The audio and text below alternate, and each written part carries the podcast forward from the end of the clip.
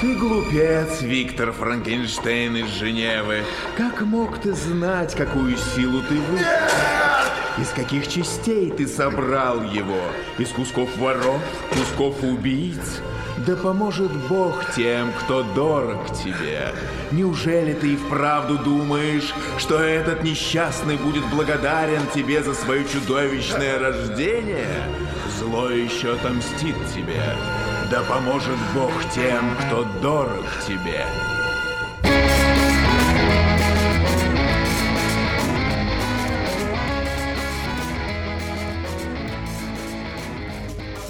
Всем привет, это подкаст «Деньги Джоули. Дракон». Здравствуйте. Здравствуйте, Никита. Здравствуйте, Алан. Я в нетерпении. Что же вы приготовили нам? Налил водички, потер ладошку об ладошку. Уже вот сижу весь такой. Хорошо. Жду интересной, Хорошо. интересной темы. Ну, постараюсь вас не разочаровать и всех остальных. Что вы знаете о Викторе Франкенштейне? Виктор Франкенштейн. Знаю, что это чудовище, в первую очередь. Немногословное. Вот. Первыми же Его. несколькими словами вы допускаете непоправимую ошибку. Либо это еще был... э, Как его зовут-то? А, Кто это был еще? А я не знаю, кто это был еще. Ну, так или иначе, я попытался сделать заход, чтобы поинтересоваться. А, подождите, Виктор Франкенштейн. Это, это не само чудовище. Это, собственно, как говорят, чудовище Франкенштейна. Это, то есть, получается, Виктор Фра- Франкенштейн это э, отец монстра немногословного. Именно так, именно так. Безумный, безумный ученый. Говорим мы сегодня о классическом готическом романе «Франкенштейн» или «Современный Прометей». Вот так он называется полностью. А, ага. А, на самом деле, когда я стал готовиться, когда я его прочел, я его прочел впервые за 36 годиков. Вот. э, До этого я только о нем слышал, обрывки фильмов какие-то видел. э, В популярной культуре всякие там отсылки. Но в целом я его ни разу не читал. Мы ду- думаю, думаю, мы здесь в одинаковом положении.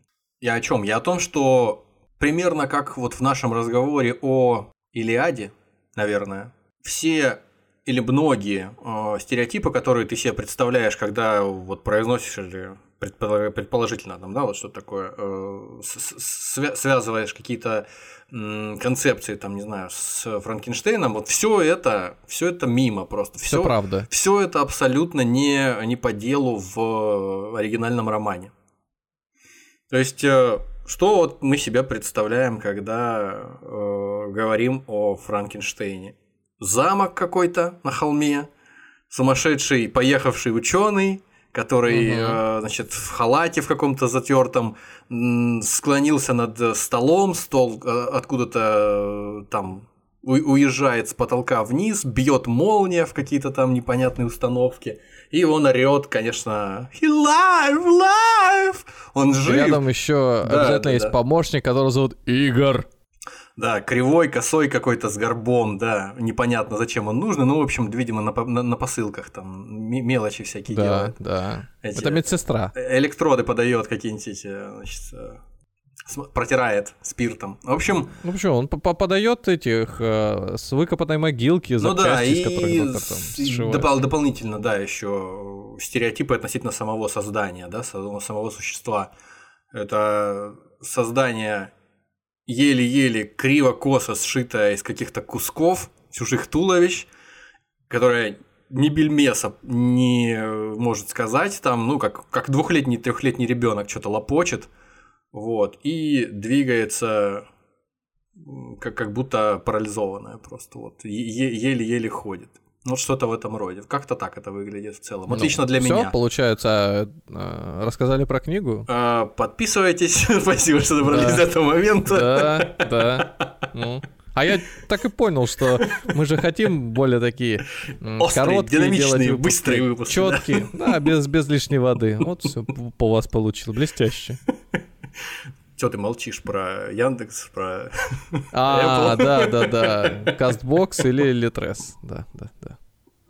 Ну, а если всерьез, то начать следует... Если вам нравится, что мы делаем, подпишитесь, на, конечно же, на Boosty, да. Как мы могли без этого, да. Ну вот, слушай. Вот и все.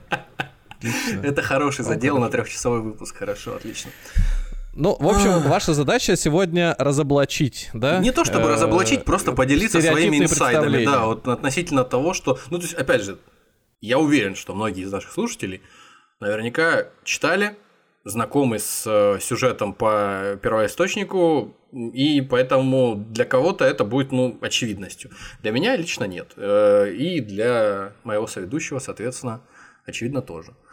Ну, в общем, как я хотел. Начну с того, что хотел подчеркнуть сразу, что Франкенштейном называть чудовище неверно, потому что э, в первоисточнике Франкенштейн – это фамилия создателя чудовища. Его зовут Виктор Франкенштейн, а чудовище не зовут никак. Как ударение-то правильно? Франкенштейн? Я, поня... я понятия Франкенштейн. не имею. Я понятия как не Шварценеггер? Не, не сегодня, не сегодня. Или Шварценеггер? Не сегодня. Не созвучно. Не, се- се- се- не сегодня. Мы не будем сегодня жонглировать этими ударениями. Я понятия не имею и знать не хочу. Буду называть то так, то это, как в душе угодно моей будет сегодня. Вот. Чудовище не зовут никак вообще. Не называют, кроме как каких-то обидных там прозвищ. Просто там урод, чудовище, вампир даже там. Ну, в общем, одним словом, всякие обидные, обидные слова, но имени это создание так и не получило за весь роман настоящего. Вот. Ну, давайте начнем все-таки, наверное, не с э, самого романа, естественно. Зачем нам роман? Мы же о нем, что ли, собрались разговаривать? Вы, вы говорите о чем угодно, только не о нем. Э, роман написан английской писательницей Мэри Шелли. Причем удивительно, что я вообще на самом деле удивляюсь каждый раз, когда сталкиваюсь с людьми, которые там, не знаю, в 17, 18, 19 лет уже написали какие-то там романы просто с какой-то космической степенью сложности, э, с кучей концепций, которые туда напичканы, и просто когда они успели почерпнуть все эти знания, вот в чем дело, прежде чем э, использовать их в, в труде в своем каком-то. В общем, мы решили одна из таких. Она в 19 лет написала э, этот роман, а, соответственно, написала его в 19, а концепцию его первой наброски, соответственно, она э, сделала еще раньше. То есть, в принципе, вот роман, который сейчас изучают, которому ну, на который отсылки ну, постоянно делают. Да, да считается все. такой серьезной классикой. Человек написал 19 лет. В каком веке? В 19 В самом начале 19 века. В, 1000, ага. в 1818, если не ошибаюсь, опубликован он был. А первая концепция его в 1816 было именно, набросок именно сделан. Слушай, а не может быть такого, что написала, например, она, а рядом сидел какой-нибудь папа и редактировал, или мама там, постарше?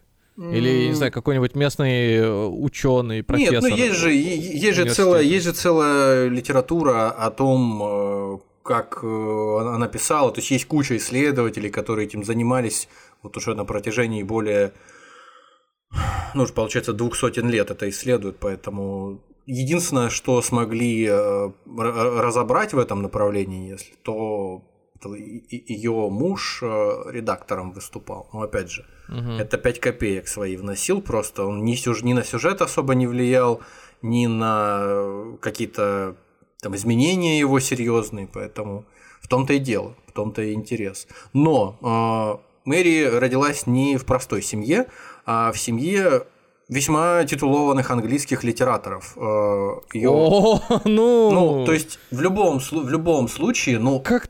Нет, ну послушай, ну я, я понимаю, что есть у человека база какая-то, да, но если ты родился да в семье не, я не про базу, я ты... сейчас не, говорю есть... о том, как э, ну... девочка делала домашнее задание. Просто папа, иногда физик, профессор э, этот или доктор, каких-нибудь там Нет, философ, наук, философ, политический философ. При, пришел и просто помог ей задачку решить. Это такую сложную за, за, зада, задачка, но просто дети не всегда же у там, профессоров, дети вырастают какими-то олимпиадниками и тоже сами профессорами становятся. Можно, ну, же, общем, можно я... же и броситься куда-то там по крышам бегать, голубей гонять вы и все за... такое. Вы запре... запрещаете мне скепсис. Нет, ну подожди, скепсис, ты просто развей до конца. Ну, допустим, вот хорошо. у меня мысль была такая. Вот девочка начала э, писать роман просто вот э, родители даже ее не осуждают, что я пока не знаю, насколько... У нее мама умерла, произведение... когда она родилась. Мама Ну, сразу минус. Ну, неважно, в общем, она Но книжки мамины остались. Да ёпрст. Мам, девочка начинает писать книгу. Я уже говорю, не знаю, там, насколько она соответствует э, реальности. Если там э, трупы, какая-то расчлененка и прочее, ну, допустим, там это есть, и папа такой, блин, а дочка интересную книжку пи- Давай-ка разовью, давай-ка я ее буду стимулировать и помогать. Она же не могла ее написать за вечер или написать в тайне от родителей. Тем более, что книжку-то надо было потом опубликовать. То есть отец как минимум филолог или кто он там был, он же прочитать должен был. Все это дело, может быть, как-то отредактировать, и, я не знаю, дать совет или не дать, или просто на чистоган такой пустить и сказать, блин, тут нич... идеальное произведение. Она в всё, 16 ничего лет начала, даже пересматривать». а- она в 16 лет э, начала жить вместе с э, поэтом английским Перси Биши Шелли. И никакие бати ни на что влияния не оказывали. Ну, вот тем более, видишь, э, риск того, что в ее жизни окружение будет э, состоять из каких-то прохиндеев и банкиров, то оно вообще вот минимальное. То есть каждый вокруг нее, он обязательно писатель какой-то. Я не исключаю ее сейчас талант. Вот, вероятно, я, я понимаю, она о чем могла ты говоришь. на сто процентов, но п- м, меня просто 19 лет немножко смущает, что тем более человек, может быть, раньше начал писать.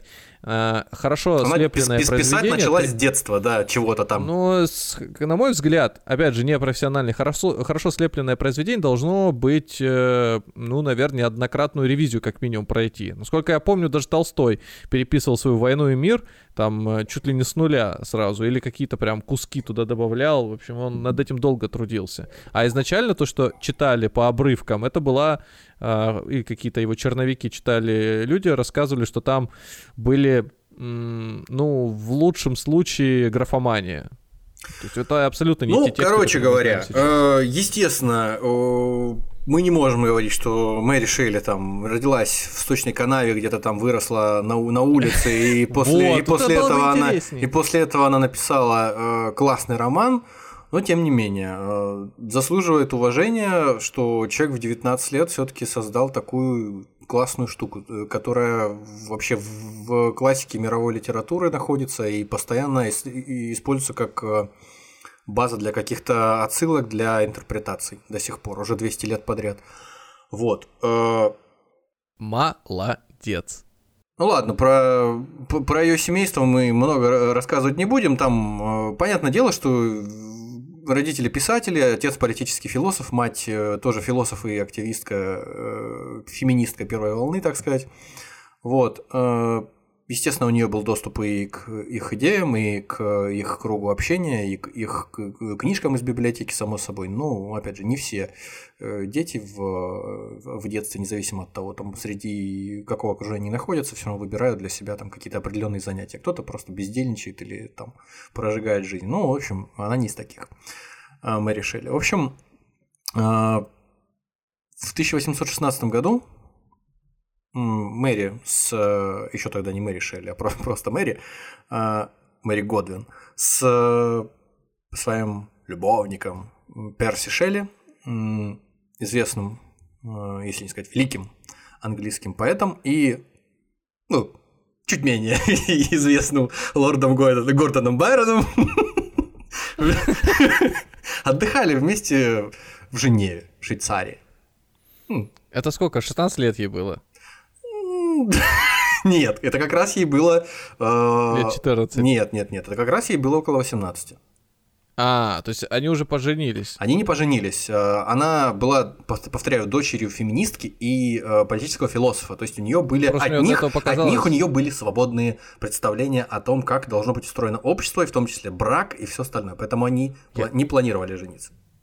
А, вон оно что. Да. То есть их... э, а фами- ладно, фамилию она потом, да, взяла как-то? Ну, потом, да. Просто э, так сложились обстоятельства, что э, его жена, от которой он ушел к Мэри, а жена потом совершила самоубийство из-за того, что он к ней так и не вернулся вскоре. А После нее остались дети, и опекунство над детьми получить было невозможно, если она за него замуж не выйдет. И вот ей пришлось выйти замуж. Я вот, знаешь, этот... э, удивляюсь иногда, да, вот тесная какое-то сотрудничество или просто дружба известных писателей, и все такие крутые прям. Как вот так вот получается? Просто совпадение? Я думаю, что? что просто, в принципе, тех людей, которые там э, имели финансовый какой-то... Ну, это, опять же, тоже обывательская моя точка зрения. Я думаю, что вот в начале 19 века даже в Англии, в той стране, в которой там много было денег, в которой там промышленная революция и все дела, люди жили, может быть, в среднем чуть получше, чем там в остальной Европе где-то, но, тем не менее, там было незначительное количество людей, которые могли себе позволить угу. ничем не заниматься, кроме писательства, кроме философии, кроме науки какой-то. В общем, и поэтому они наверняка, многие из них друг друга знали, были вхожи в, в общий круг общения какой-то. Не просто ж так. Ну, они... С другой стороны, для истории важно все-таки упоминание каких-то личностей, связанных с ними, а не какой-то быт, в котором они просто при... Ну да, да, да. В общем, так или иначе, они встретились, mm. приехали вместе с э, своим э, молодым человеком, так сказать, э, Перси Шелли, приехали в Женеву и в, вместе с, оказались как бы, на одной вилле, снимали одну виллу с лордом Байроном и его личным врачом Джоном Полидори. Полидори. Ничего не выстреливает? Мы разговаривали, мы про, разговаривали про вампиров в старом выпуске. Вот, и первый роман о вампирах, который так и назывался «Вампир», он как раз был написан вот этим Джоном Полидори. Короче, сплошные вдохновения рядом, и, да, и да, известные да, личности да, ходят. Да, да, да, да. И причем все эти известные личности вскоре после того, как появился роман Франкенштейн, быстренько сыграли в ящик. И Полидори покончил жизнь самоубийством, и Байрон в 24 году, если не ошибаюсь, он где-то в Греции поехал помогать воевать от турок, э, значит, независимость получать, тоже погиб. В общем, ну и да, и муж ее тоже утонул в озере там через а он, он был лет. зависим от турок? Он поехал добровольцем. И греки сражались э, за независимость от Турции. Mm. Слабеющий. Ну вот как раз он поучаствовал в этой войне. Бай- Байрон был как-то зависим, пошел сражаться не, за свою не, независимость. Не, не, не. В общем, э, оказались они в 816 году, в 1816 году вместе все эти люди. Э, и Байрон предложил Погода была плохая, постоянно лил проливной дождь, было пасмурно, поэтому весь этот отпуск они провели в основном под крышей. И чтобы скоротать досужие часы, а, Байрон предложил, там в беседах, естественно, время проводили, в, великосоветских, и Байрон предложил сочинить какие-нибудь э, истории каждому, по одной истории. Такой страшной истории. А, и, в общем, более-менее никто до конца не завершил эту, э, этот челлендж, не, не выполнил, не справился с ним, кроме э, Мэри Шелли.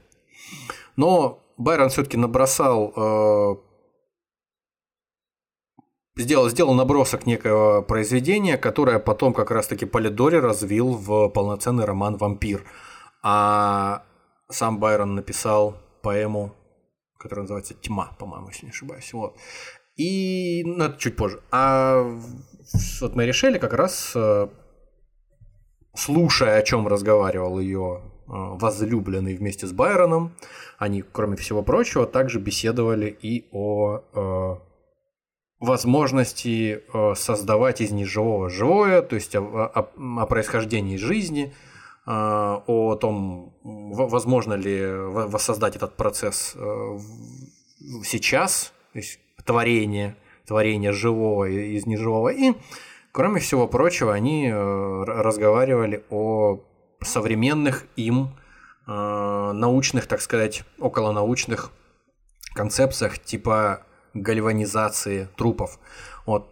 Ночью Мэри как-то после такого разговора приснился кошмар, там какое-то чудовище с э, рыбьими глазами мок- мокрыми, серыми, лезла к ней под, пол- под полок э, кровати ее. В общем, она там проснулась под впечатлением и вместе с э, вот этим сном ее наяву практически и с вот этими вот э, разговорами, которые она услышала в гостиной значит, у Байрона, она быстренько сообразила и у нее родилась фабула романа, который через несколько лет был издан как э, Франкенштейн. То есть в шестнадцатом году они вместе э, провели время на, на даче, так сказать, в Женеве, а в восемнадцатом году, через два года, уже был опубликован Франкенштейн.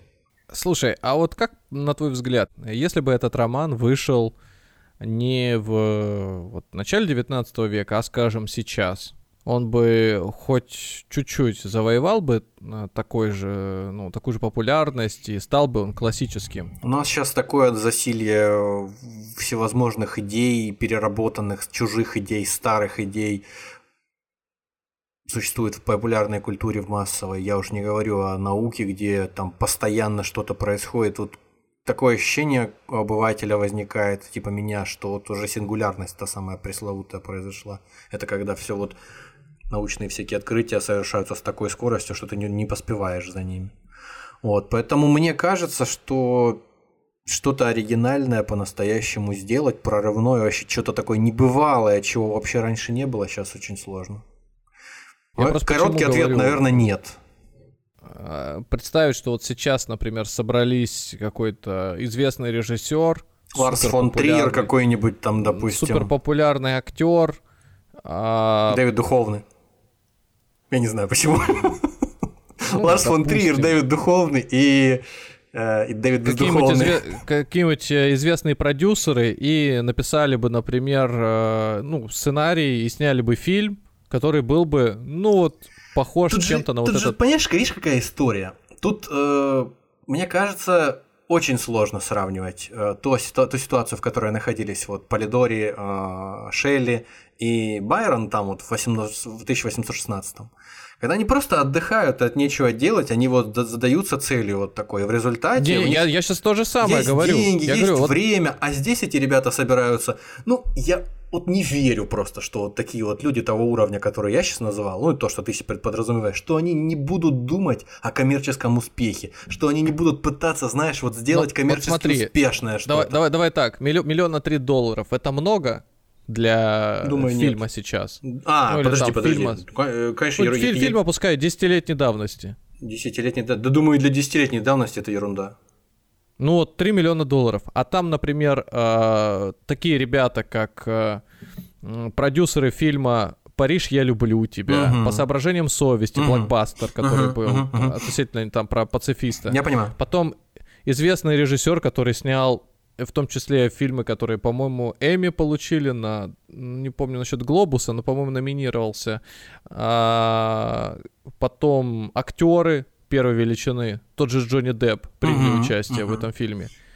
И он вышел в прокат. И это абсолютный трэш кино, которое называется «Бивень».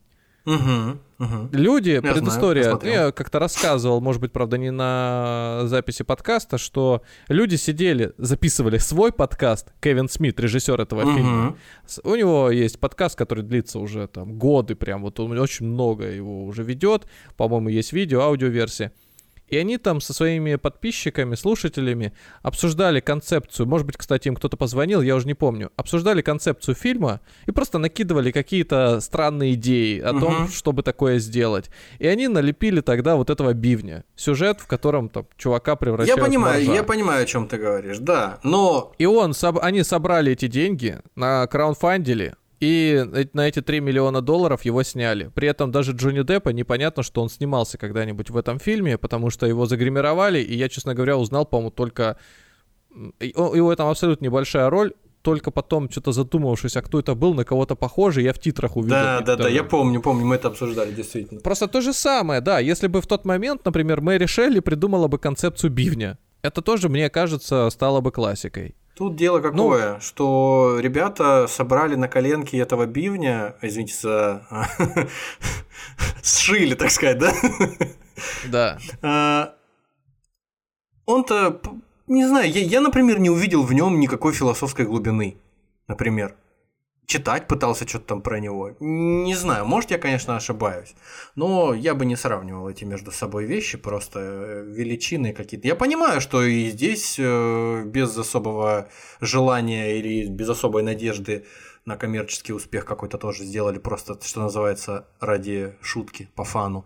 И, и, и там, но глубина не та глубина не та, и свежесть мыслей, которые были вложены, э, тоже не та. Потому что, ну, опять же, вот ты хороший фильм предложил, предположение, да, такое сделал, хорошее сравнение.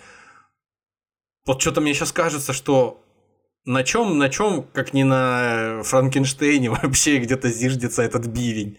То есть человек, э, ну, конечно, там под другим соусом другого человека там превратил в чего-то там. То есть это такой боди-хоррор, э, где ну, не, не, нет возможности, мне кажется, не задуматься о Франкенштейне, о каких-то там реминисценциях с Франкенштейном. Ну ладно.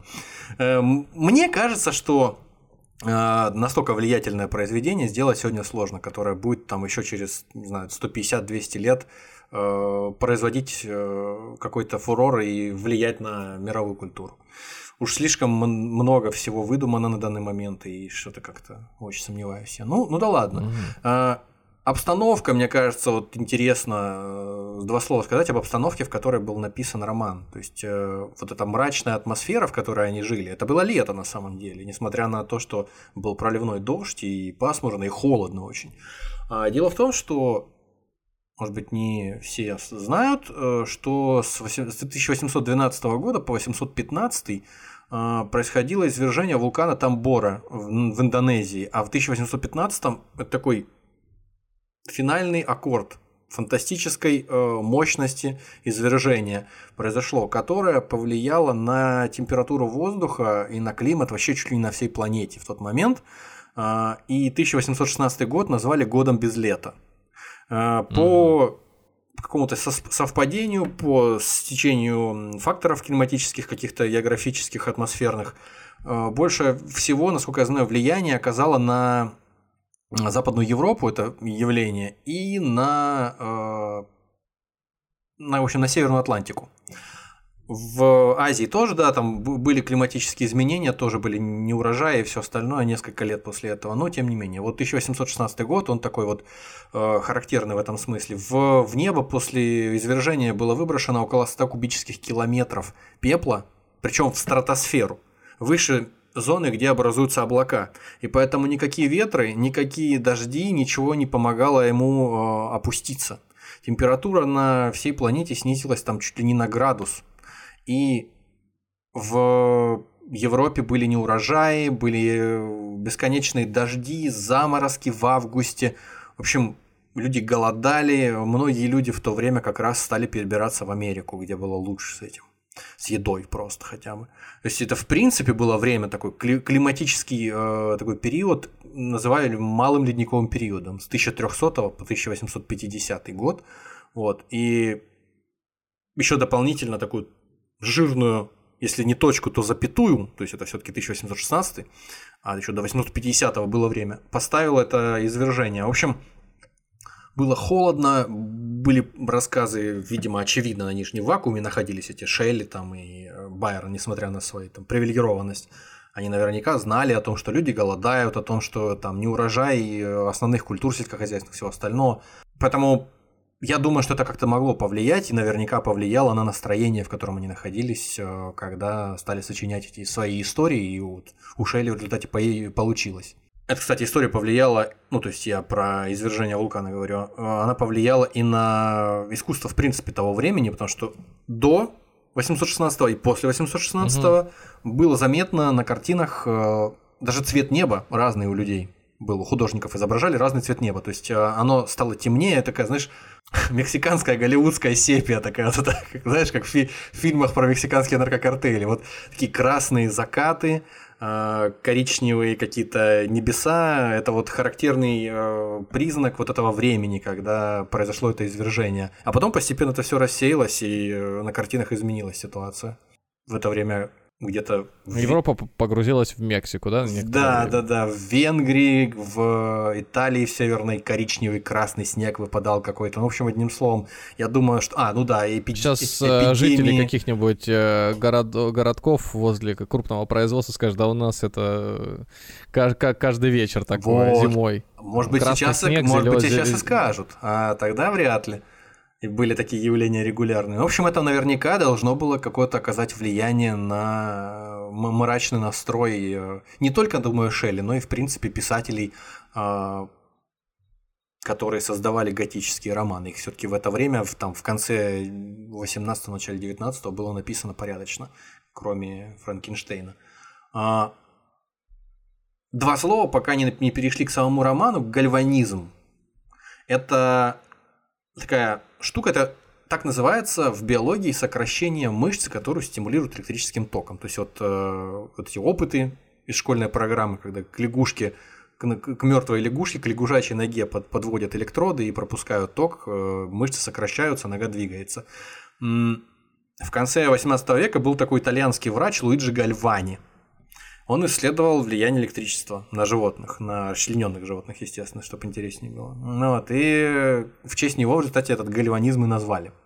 А его племянник пошел еще дальше. Он э, казненных людей, трупы казненных людей, в общем, устраивал из них аттракционы, просто показывал э, этих людей, пропускал через них ток, и они у него там плясали, эти висельники, дергали головами, глазами моргали и корчили всякие гримасы. Короче говоря, вот такое было крутое время, замечательное. Э, но в любом случае это была довольно сенсационная штука, что электричество способно заставить двигаться э, уже мертвые тела и даже отдельные конечности. Поэтому эту концепцию, в частности, в том числе, обсуждали и Байрон с э, Перси Шелли. И Мэри это слушала, естественно. И Несмотря на то, что этой концепции в романе, в общем-то, тоже нет, о ней не сказано, о том, что кто-то кого-то электротоком оживил, например, электричество пропустил. Но мы знаем прекрасно, что вот в этих фильмах всех, которые экранизируют, да, Франкенштейна, в них постоянно это повторение этой истории происходит, что обязательно молния бьет в какие-то да, гальванические да. элементы, и только вот таким образом воскрешается в чудовище. Непременно. По-другому по, по никак. Переходим к роману. Роман, несмотря на то, что об этом мы помним в начале и в конце, а в остальное время просто из-за того, что он очень насыщенный и интересный там, в плане событий, забываем, я, по крайней мере, по себе сужу, это эпистолярный роман, роман в, стиха, э, роман в письмах. Начинается он с того, что английский мореплаватель, английский исследователь по фамилии Уолтон э, плывет на Северный полюс э, с целью географических открытий новых. Э, по-моему, для того, чтобы открыть северо-западный, как это называется, северо-западный путь, что ли, как-то так. В общем, одним словом, найти путь через северные широты из Атлантического океана Э, в Тихий или из Тихого в Атлантический. В общем, он э, идет туда, где полярные льды, где опасно, где э, можно реально умереть, но при этом он жаждет географических открытий. Это время начала 18 века, 1700-е, там, без конкретных дат. То есть получается примерно за сто лет до того, как само произведение было написано, события развиваются. Там много анахронизмов, и поэтому привязываться сильно к этому не стоит. Это такая услов, условные даты. 18 э, век. И среди льдов плывет этот, значит, э, Уолтон на Северном полюсе где-то. Он пишет своей э, сестре, которая осталась в Англии, в Лондоне. Он пишет своей сестре о том, что он собирается совершать эти открытия, собирается отправиться дальше в царство льда и, может, не вернется даже, поэтому Пусть она не переживает о нем, но опять же это забавно, что кто, кто отправит эти письма, они же у него там и хранятся на этом корабле. А, просто ведет дневник, можно сказать. И он находит среди льдов на упряжке собачьей, где одна собака всего осталась, остальные собаки передохли, Виктора Франкенштейна во льдах. А, и берет его на корабль, затаскивает. И Виктор Франкенштейн рассказывает ему всю последующую историю. То есть вот, вот так мы узнаем эту историю. Как ты любишь, сон собаки. Да. Ну, сон, сон, сон Виктора. Да. А, в общем, Франкенштейн рассказывает э, всю историю. Я не буду сильно, э, по возможности, не буду сильно конкретизировать, я постараюсь очень быстро пробежаться по основным э, тезисам романа. Виктор Франкенштейн – молодой ученый из Швейцарии – он э, с детства интересуется э, разными науками. Общем, такой, скорее, человек эпохи Возрождения. Его вот первый анахронизм его интересуют э, скорее не те научные э, достижения какие-то или прорывы, которые были совершены в XVIII веке, там, к середине XVIII века, а он с юности, ему некому было его направить значит, в правильное русло, и он э, изучает каких-то алхимиков, каких-то там, вроде Парацельса или Альберта Великого, и он всерьез воспринимает их не, не иронично, что, мол, вот, вот эти парни рассказывают о серьезных вещах, о том, как э, создать э, живое из неживого, как создать, как этот самый... Э, как Фауст э, у Гёте, значит, создать гомункула из э, непонятных каких-то субстанций в пробирке человека просто вырастить. Это ну, просто речь идет о том, что он горит идеей. Он правильно? горит идеей, да, э, совершить вот такое открытие, то есть угу. научиться повторять то, что сделал Всевышний, создать из неживого живое с целью, возможно, значит, помочь человечеству справиться с э, старостью, или, возможно, даже воскрешать мертвых, а потом со временем, когда он э, поступает в университет, понимает, что то, чем он занимался, только те, кого он читал, это уже вчерашний день, и ничего у них хорошего не узнает, он начал изучать химию, начал изучать математику, физику и биологию, там, анатомию, э, физиологию на том уровне, естественно, на котором она существовала в то время, и он дошел до открытия, которое позволило ему создать, наконец, из, ну, то есть концепцию просто саму понять, как э, оживить неживое. Причем, учитывая, что Мэри Шелли была, видимо, если в плане там, философии и литературы она была более прокачанная, то в отношении естественных наук э, этого не сказать нельзя было, и поэтому она очень завуалированно обо всем этом рассказывает. Именно поэтому никаких указаний на то, что Виктор Франкенштейн насобирал трупов, кусков и сшил из них чудовища, там нет. И того, что он потом эти куски сшитые оживил при воздействии электричества, тоже нет. Ничего подобного. И что получился, так... у... и что получился урод, это тоже не совсем так. В общем, одним словом, он э, научился, научился э, создавать из э, неживого живое в теории, и в результате решился сделать это на практике. В Германии, в университете, где он учился, там уединился на чердаке где-то, в таком месте, где его никто бы не нашел, в отдалении, в каком-то доме, и стал значит, производить э, свои эксперименты, которые привели его в конце концов к, к тому, к чему он стремился. Он действительно собирал материал, так сказать, по э, кладбищам, по анатомическим театрам, по бойням по каким-то, ну, где жив- животных убивали. А простите, а какой же он материал тогда там собирал? Я, я, я понимаю, да, но идея в чем? Не в том, что он это все собирал, а потом он из этого сшил какого-то, э, какую-то химеру. Можно это интерпретировать по-разному. Например, он э, каким-то образом не просто химию учил, да, он мог просто какие-то вещества выделить из э, этих мертвых тел, а потом из них синтезировать какое-то существо, которое э, состояло не только из живого, но и из неживого. Он не, там не описывается конкретно, были ли там какие-то механизмы применены, кроме этого. То есть было ли это какой-то киборг, скажем так, механический, обтянутый кожей или что-то еще. Ну, в общем, сложно понять, что это конкретно было, но никаких указаний на то, что это прям вот буквально сшитые куски туловищ, э, не было. Поэтому это очень такое упрощенное представление. Но в любом случае материал, из которого каким-то образом потом было сделано существо, он действительно был э, собран на бойнях, в могилах и э, на, на прочих вот таких вот замечательных местах в прочих замечательных местах. В определенный момент, когда он уже был истощен, он совершенно обезумел от желания это сделать. Одержимым просто был в какой-то момент. Он не переписывался со своими родственниками, не общался с друзьями, он просто вот ушел э, в себя, что называется, и с, э, двигался к своей цели, совсем отощал э, психологический, какой-то срыв у него уже намечался. В общем, он оживил это чудовище. Он решил, что сшить, создать какое-то маленькое существо, это будет сложнее. ему проще работать с крупными формами. И он, он решил создать, но чуть ли у него очень амбициозные планы были. То есть сначала человек хочет помочь своим значит, ближним, он хочет вроде как сделать для них полезные какие-то открытия, чтобы там продлевать жизнь, воскрешать мертвых, а в конце концов он говорит о том, что я хочу создать чуть ли не новую расу. Новую расу совершенно новых созданий, лучше, чем люди, прекрасных, которые будут чуть ли не как его как бога воспринимать. Ну такой вот комплекс божества у него какой-то.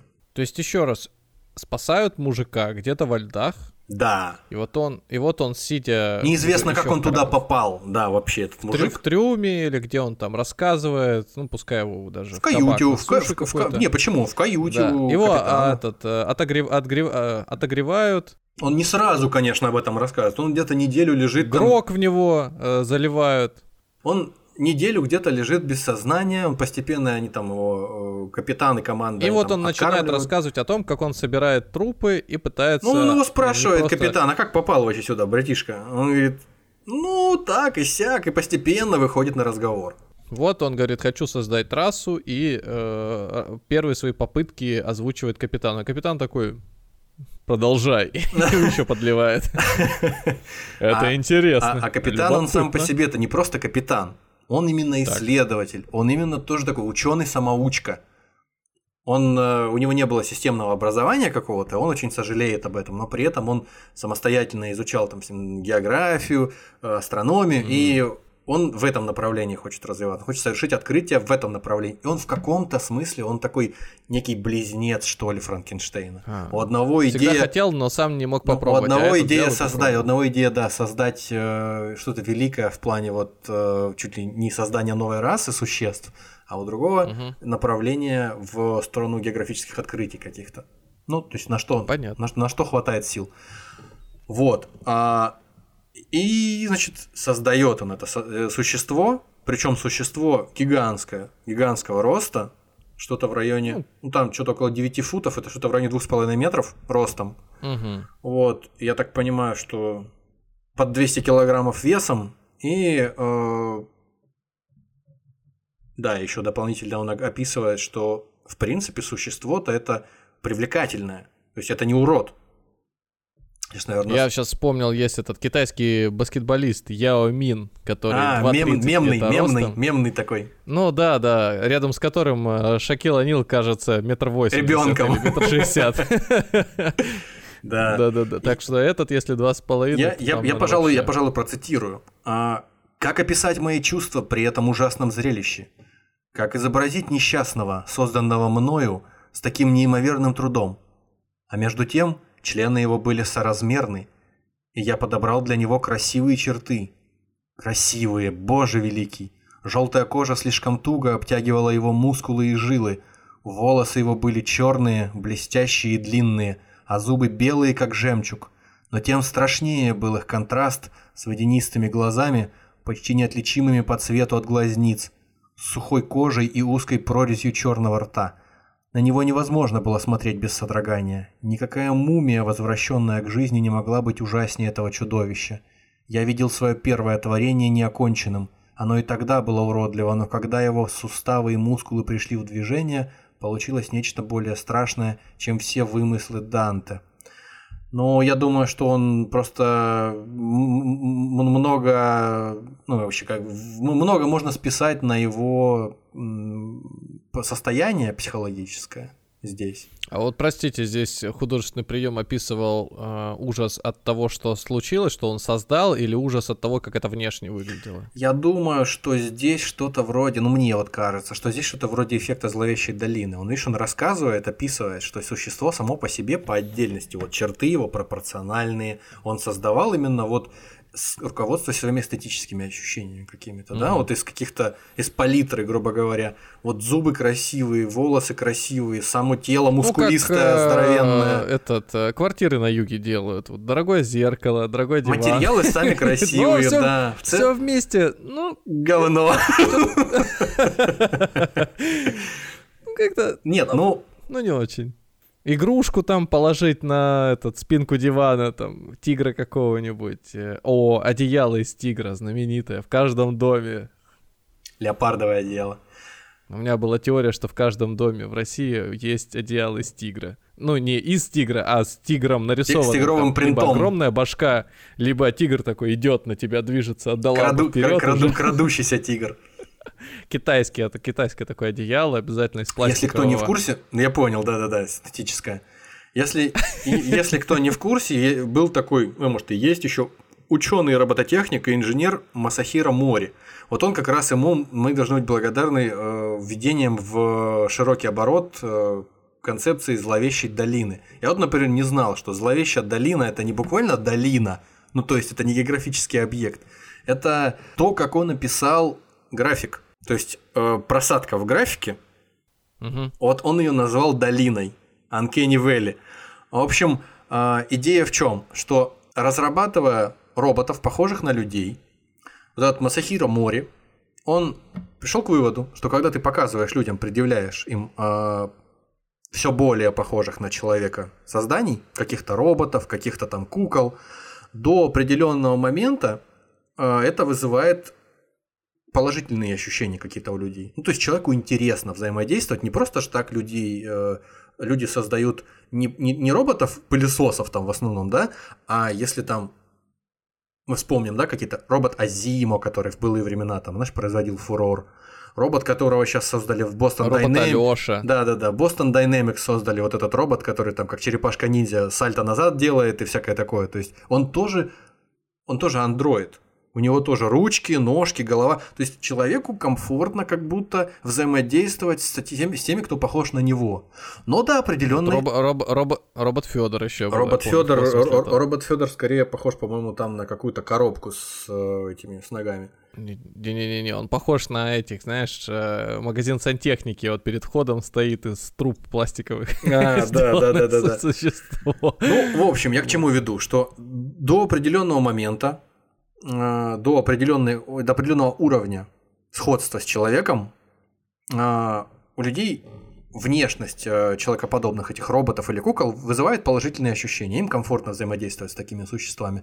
Но в определенный момент, когда грань переходится и когда э, существо становится слишком похожим на человека, мелкие недочеты, мелкие э, нюансы внешности, допустим, там мимики, когда из- со- пытаются создать робота, который э, гримасничает как человек. Знаешь, вот эти вот э, со- современные всякие там головы с искусственными э, мышцами под кожей, которые там разговаривают, действительно они похожи на человека. Что-то в них такое есть, что вызывает отвращение вот, легкое у человека, то есть не по себе становится. Вот график, э, на котором было показано со- соотношение э, вот этой вот человекоподобности робота и реакции на его внешний вид у людей, опрошенных, вот оно э, отображалось в виде э, вот это изменение в худшую сторону, оно отображалось в виде вот этой зловещей долины, падения на графике.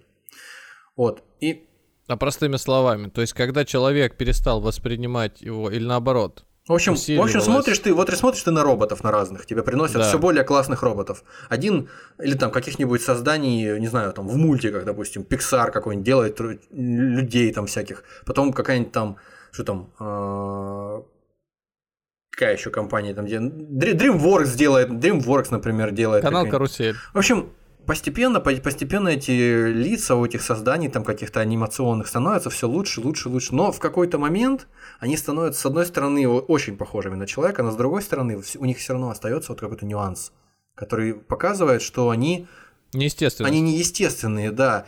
На этом вот зиждется э, ужас, который испытывают люди, там, не знаю, вот эти вот медсестры из Silent Hill, там, знаешь, Мгм. Вот этот вот, э, как его зовут, этого коротышку, куклу, который с ножом там всех режет. э, Чаки. Да, да, да, кукла Чаки, вот это. И вот все, все, все, тому подобное. Я думаю, что вот в этом идея. И Мгм. здесь тоже, когда Франкенштейн видит свое создание, он, с одной стороны, все классно, с одной стороны, вроде человек, вроде я его сделал таким, как надо, но как он движется, как он э, там гримасничает, он же, опять же, он же новорожденный фактически. Он не знает, как пользоваться своим телом, он э, еле стоит на ногах, он что-то лопочет, не умеет разговаривать еще. И учитывая, что он еще и огромный, учитывая, что он просто угрожающий, плюс ко всему, своими просто размерами, это вызывает у создателя животный ужас просто. И он убегает. Как поступает настоящий ученый, да? Просто Мгм. наука.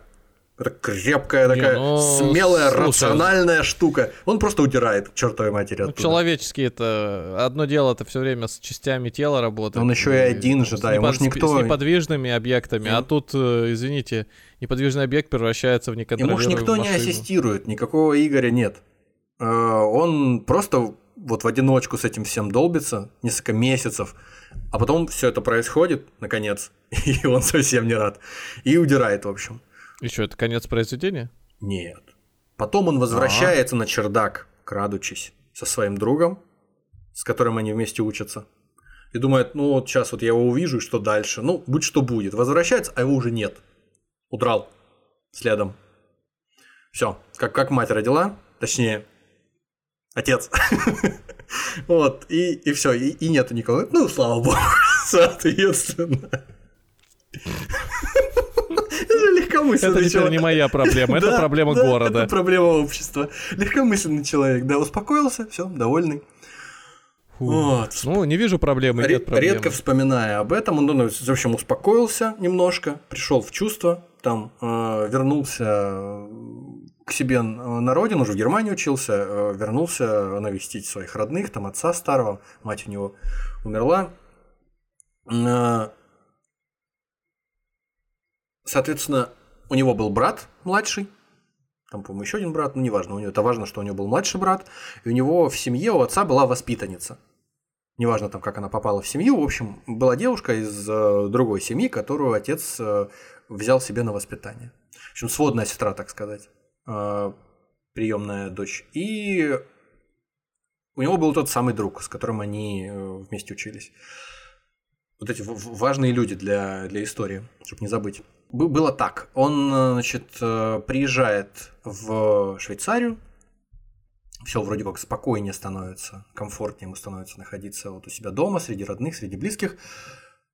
И погибает его, э, погибает его брат младший, юноша совсем.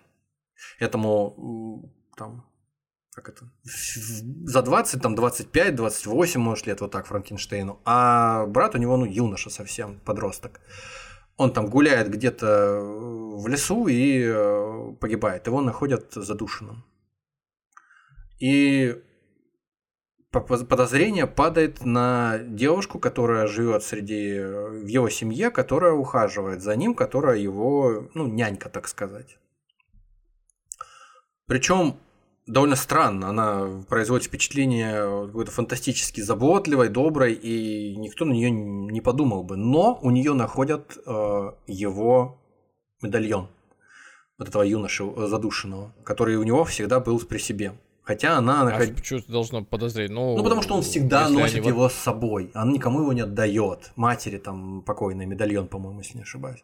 Вот. И она пошла куда-то там, неважно, по своим делам, в другой город, задремала где-то на сеновале, и ее, значит, там э, а- а- обнаружили. У нее, значит, медальон. И все, ты виновата.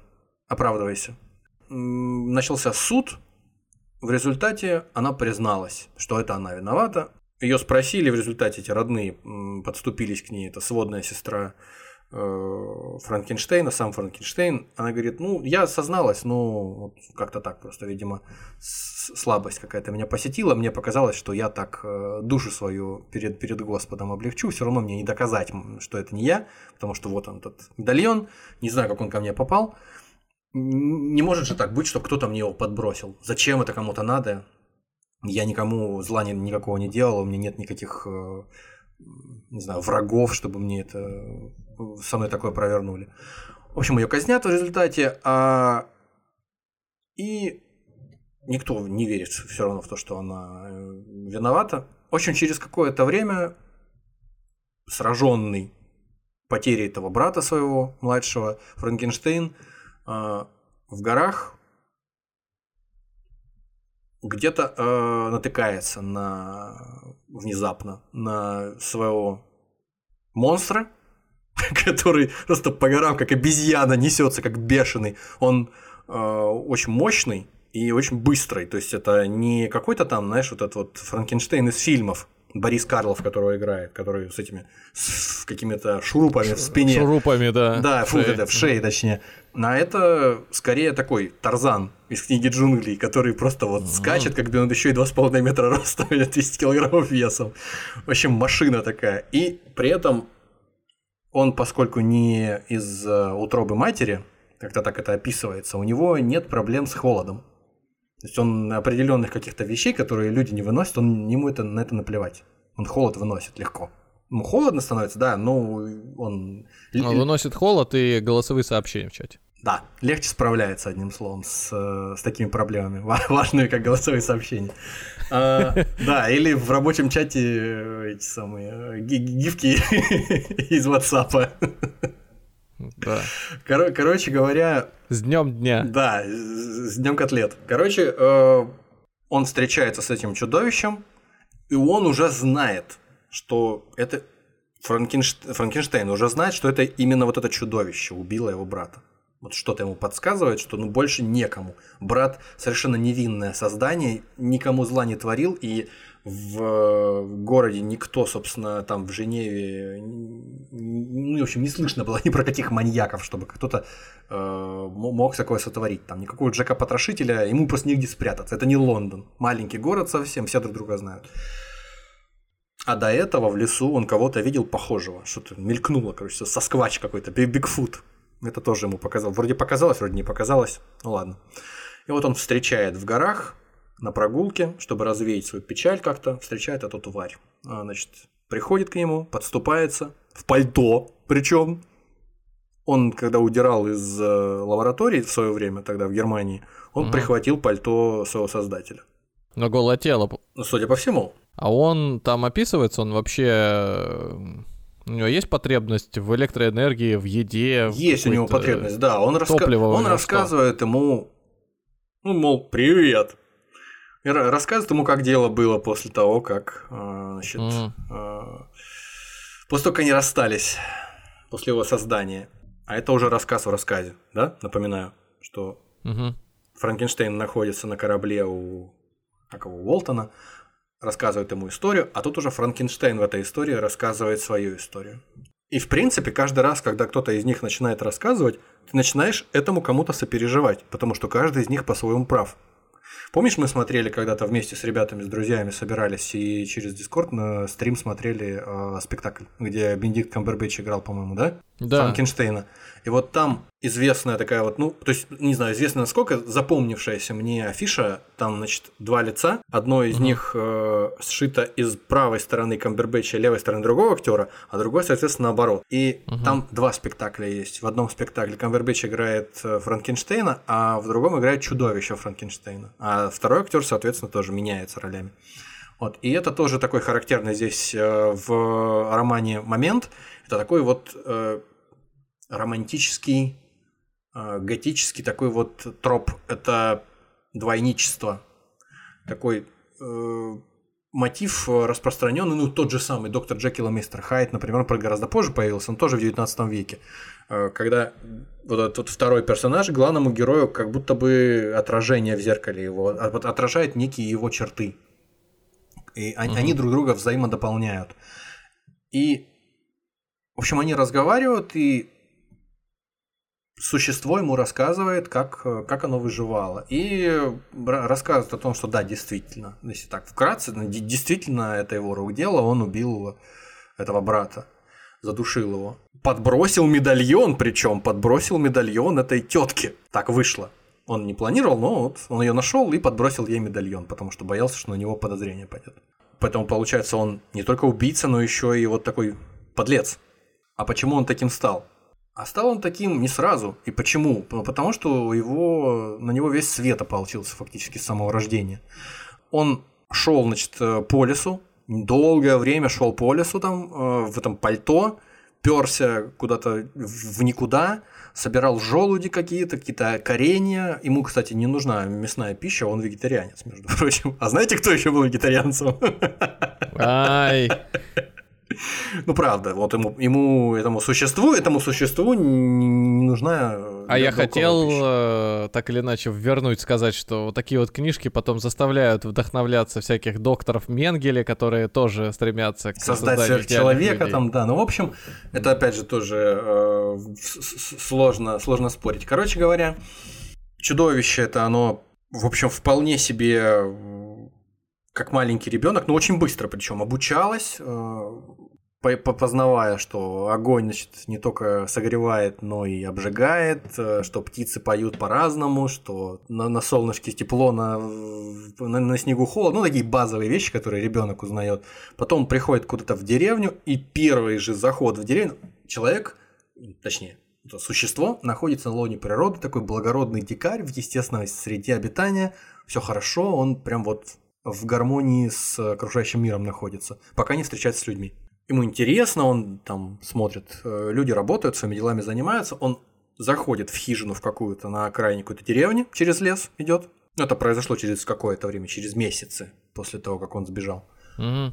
И все эти веселые люди, которые до этого замечательно друг с другом ладят, они орут как бешеные, бросаются в рассыпную, кто-то начинает пытаться его там бить палками какими-то, бросать в него камнями он сам как ребенок, который еще не понимает, э, что, что вообще, как люди на, на что реагируют окружающие, он-то не, не знает, как он выглядит даже, он себя в зеркале не видел. Ему кажется, что ну, он такой же, как и они, а они на него набрасываются. Вот он в, в диком ужасе от них бросается бежать, он никого не трогает, прибегает куда-то дальше через лес в другую деревушку, не деревушку даже, а просто какую-то лачуги. В этой лачуге семья живет. Это, если помнишь, это было в пьесе.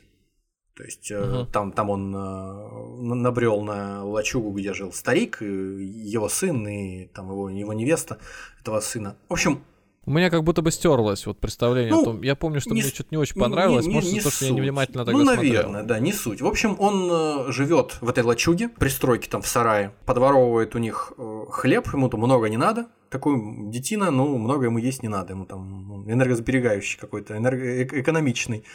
В общем, он таскает какие-то какой-то хлеб у них нет, нет, нет время от времени, какие-то корешки собирает по ночам и слушает, о чем они разговаривают. А у них там в общем, все очень удобно. У юноши, э, значит, э, подруга, дочь какого-то турецко подданного, которую старик обучает французскому языку.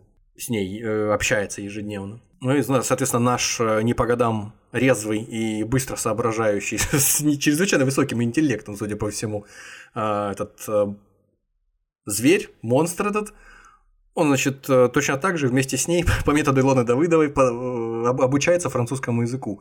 Более того, он э, время от времени он высказывает, ну, то есть его устами Мэри Шелли высказывает какие-то концепции, которые она, видимо, у своей матери почерпнула. То есть он рассказывает о том, что это девушка, тур турчанка это, а ее отец хотел забрать с собой в Турцию, а она не захотела, потому что она хотела жить в европейской стране, где у нее больше возможностей, где у женщин больше перспектив и для карьерного роста. Короче говоря, это очень забавно. Мы знаем, что эти слова как бы произносит чудовище, от которого все удирают. Такой абсурд просто. Сочетание э, того, что он говорит и кто это конкретно говорит. Более того, он находит в лесу какую-то сумку, а в сумке поэма Джона Милтона «Потерянный рай». И он ее, конечно, читает тут же. А еще страдания юного Вертера э, Гёте.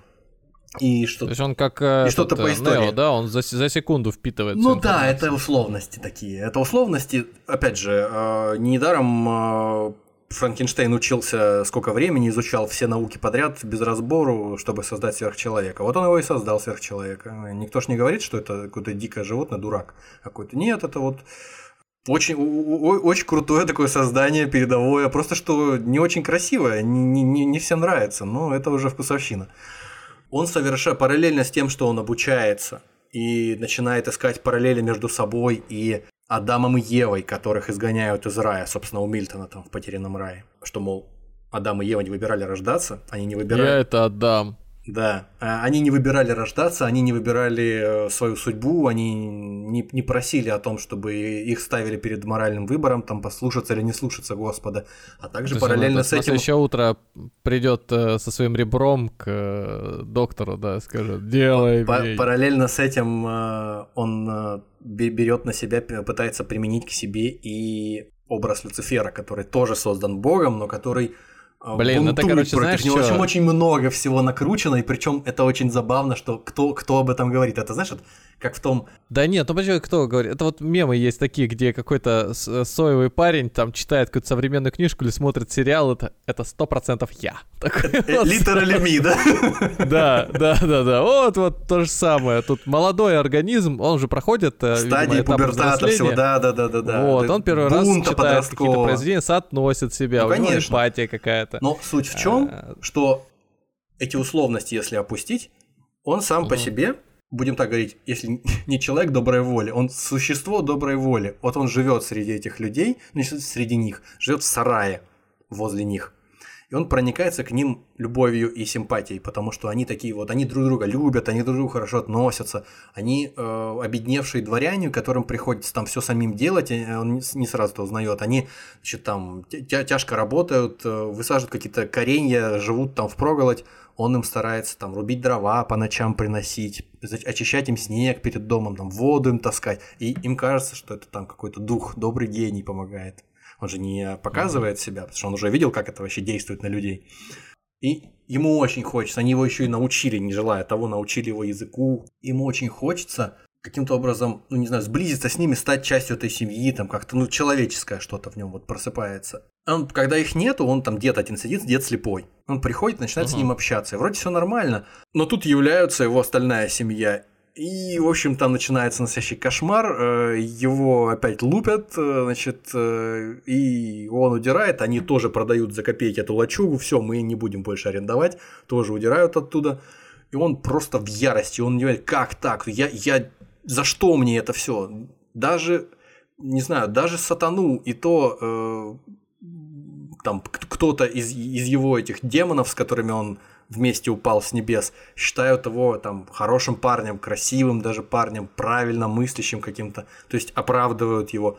А я как будто, говорит, один такой, у меня не... А, он еще параллельно с этим в речке где-то видит свое отражение впервые и понимает, в чем дело по сравнению с теми людьми, которых он видит, он выглядит ну, неконвенциональная красота у него такая. Как там говорят, даже если 99% населению ты не нравишься, то хотя бы одному ты должен нравиться. Ну а тут случае, никого 80, нет. 80 миллионов человек. Ну да. что значит, одна была приписка. Ну что значит, ну типа, ну сойдет. Мама говорит, я симпатичный. Короче говоря, он в бешенстве просто, потому что, ну, это несправедливо. Просто, ну, это обидно. Он делает много месяцев, делает всякие классные штуки для людей, пользу им приносит всячески. Ходит на марафоны счастья, занимается медитацией. В общем, в общем, он делает людям только хорошее, и вот такие вещи с ним творят. В общем, он в, в бешенстве ночью э, зажигает этот дом, уже после того, как они уходят, и угу. уходит. Уходит э, у него в, в кармане э, его пальто этого, которое он взял у своего значит, э, создателя, у него дневник, дневник Франкенштейна, в котором Франкенштейн рассказывает э, подробно о том, что он делает, как он это делает и какие он чувства при этом испытывает. Это как практически... Прости, я сегодня уже много раз перебиваю. Да. У меня сейчас этот произошла ассоциация в голове очень такая жесткая, mm-hmm, но не крепкая. Mm-hmm. Жесткая, но не крепкая.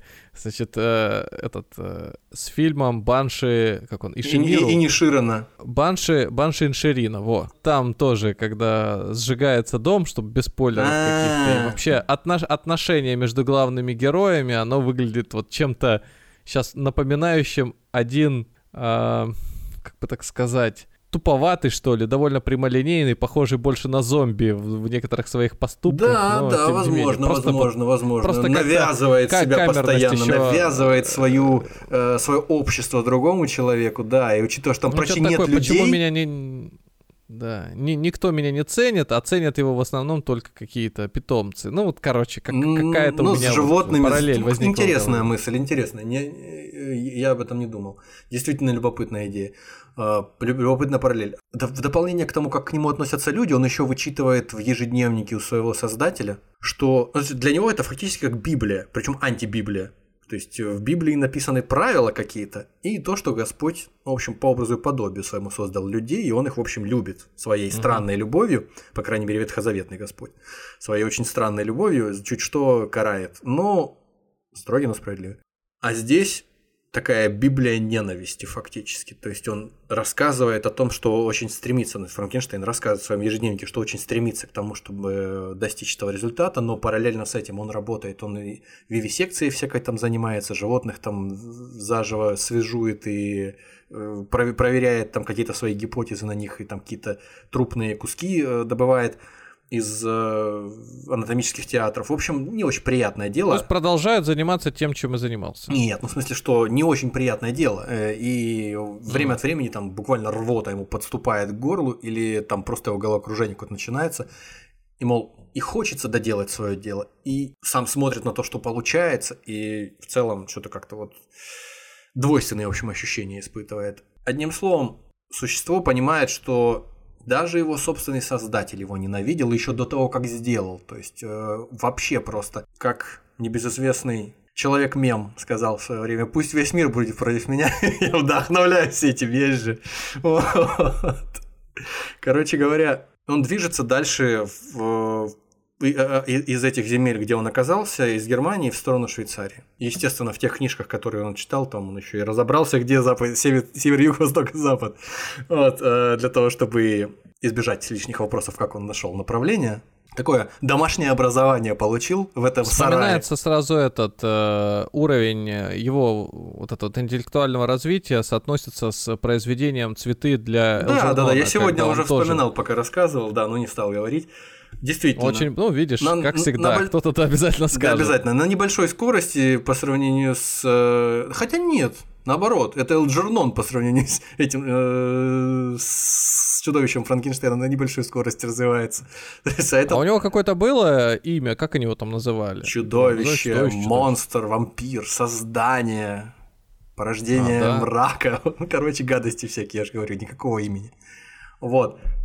В общем, он пошел чтобы найти своего создателя и предъявить ему претензии. Ну, может быть, как в ДМБ. Назовите его, напишите ему Федя. Ему пойдет. Рожа круглая, ему пойдет. Может, здесь тоже Ну, в общем, Федя э, идет по лесу дальше. Опять вроде как в лесу оказался, все, от людей ушел, все, расслабился, все в порядке. Какая-то девочка бежит по лесу, хихи-ха-ха, и падает в, в речку, в, в, в ручей. Девочка маленькая падает в ручей, начинает тонуть. Его, ну, его натура тянет к тому, чтобы помочь. Он хватает, в общем, э, эту девочку, тоже там что-то с риском для собственной жизни, спасает ее, вытаскивает. Девочка продолжает что-то там болтыхаться, выть. Тут выбегает, по-моему, отец девочки, набрасывается на него с кулаками. Тот еще пока не перешел, скажем так, к активным действиям, козлу.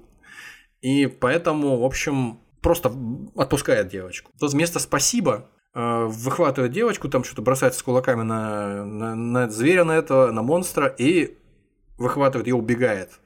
Существо оборачивается, мол, ну куда? Куда? Вы хоть, хоть спросите, что было, зачем, зачем агрессию-то на меня применяется, не, не, не к месту. Тот дядька, который с девочкой удирает, смотрит, что его преследует эта детина, скидывает берданку с плеча и стреляет в него просто. В, плеч, в плечо куда-то. Спасибо, говорит, мол. Дочку спас.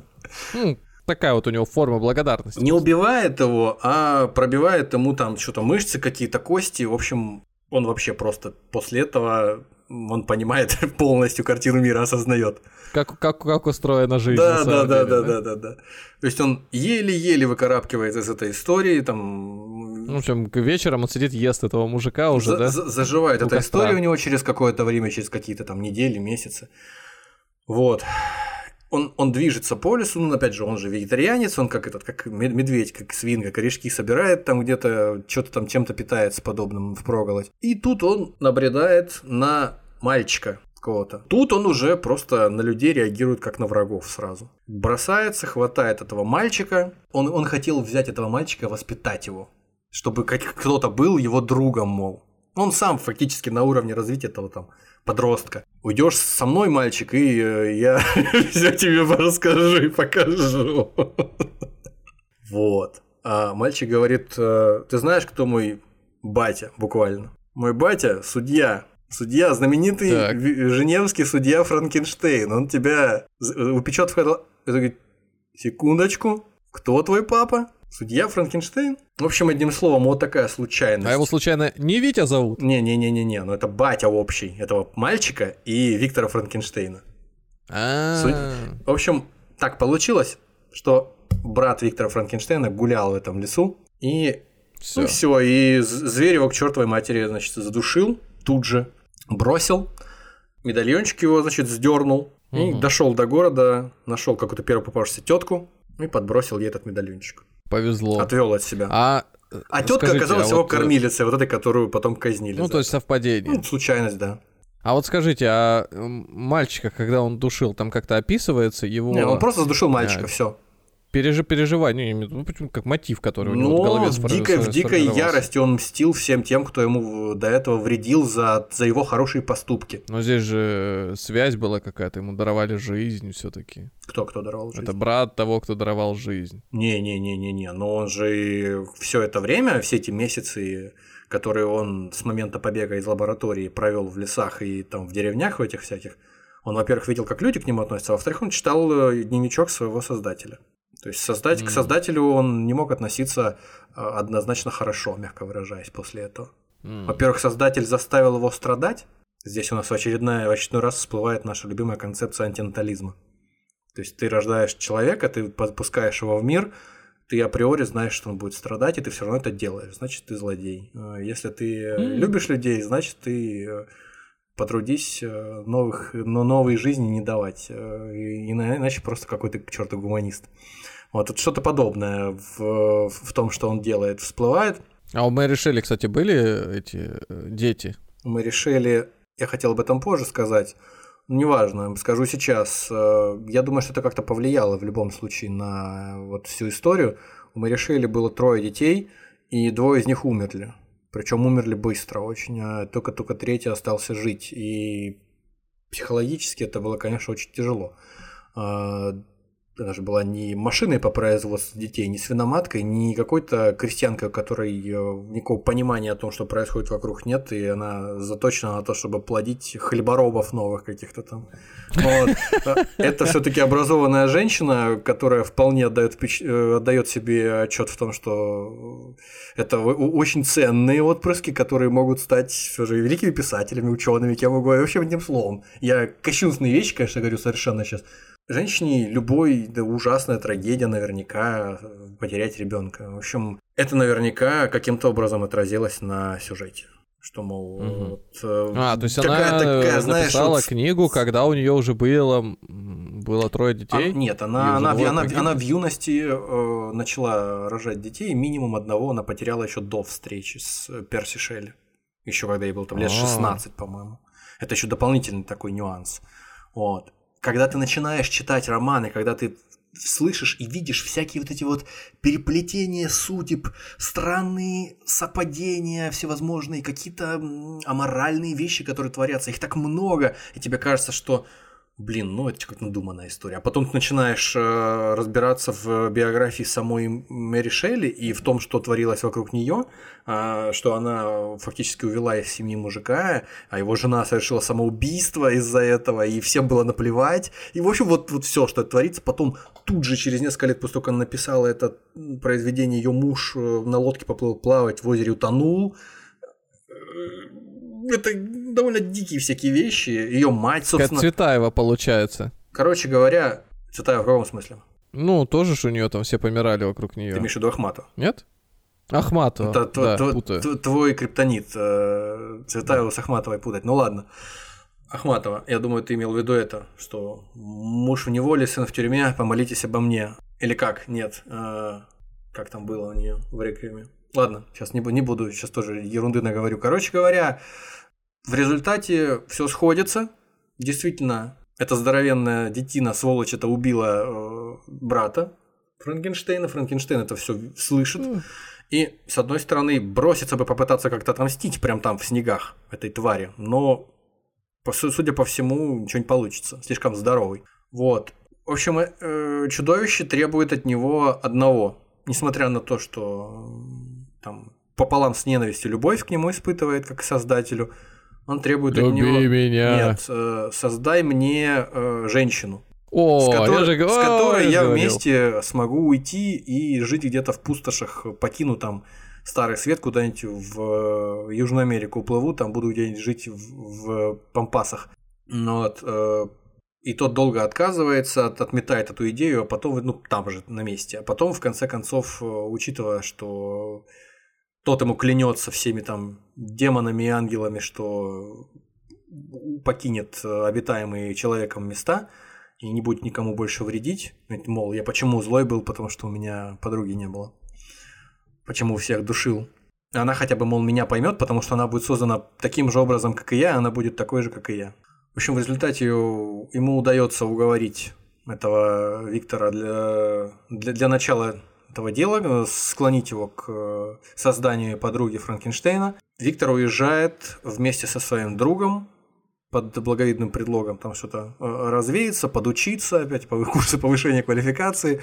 Уезжает, по-моему, в Англию из Швейцарии. Там, уединившись в, на одном из островов, по-моему, на Шотландских островах. Это от британских островов на северо-восток в море. Он, значит, начинает создавать там, опять же, по тому же принципу подругу для Франкенштейна. Подозревая, что тот где-то рядом, несмотря на то, что он там через пол Европы проплыл, эта тварь никуда не отступит.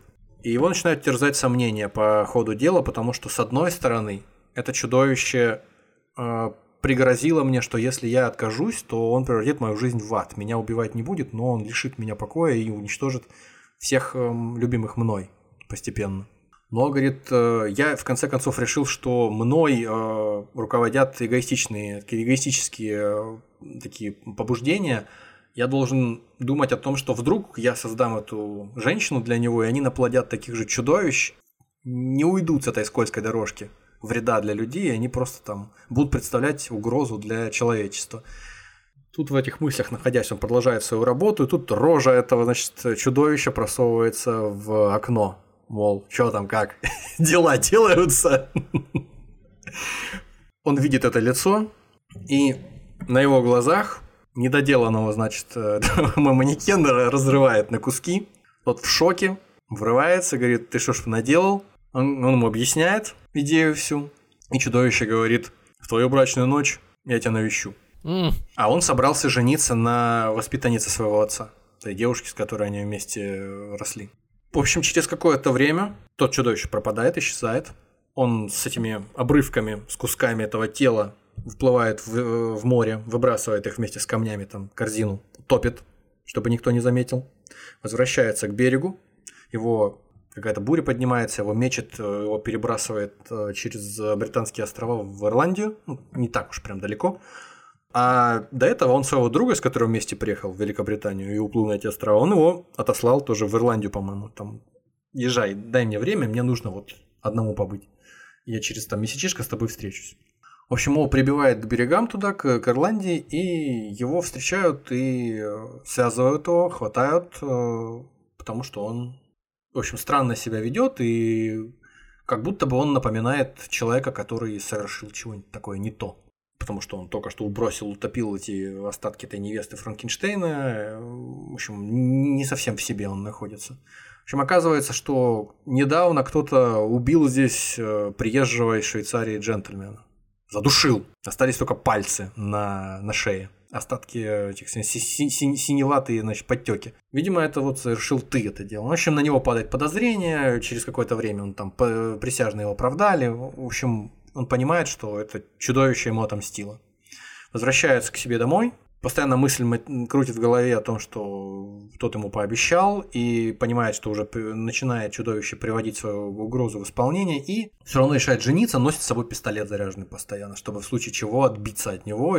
В брачную ночь он перед тем, как там торжество закончилось перед тем, как пойти и э, завершить, тем, как положено завершать э, свадебный вечер со своей невестой, он там куда-то, не знаю, по, отлучается по, по нужде, возвращается, а его невеста лежит задушенная на кровати, и в окне на подоконнике сидит и хохочет это чудовище.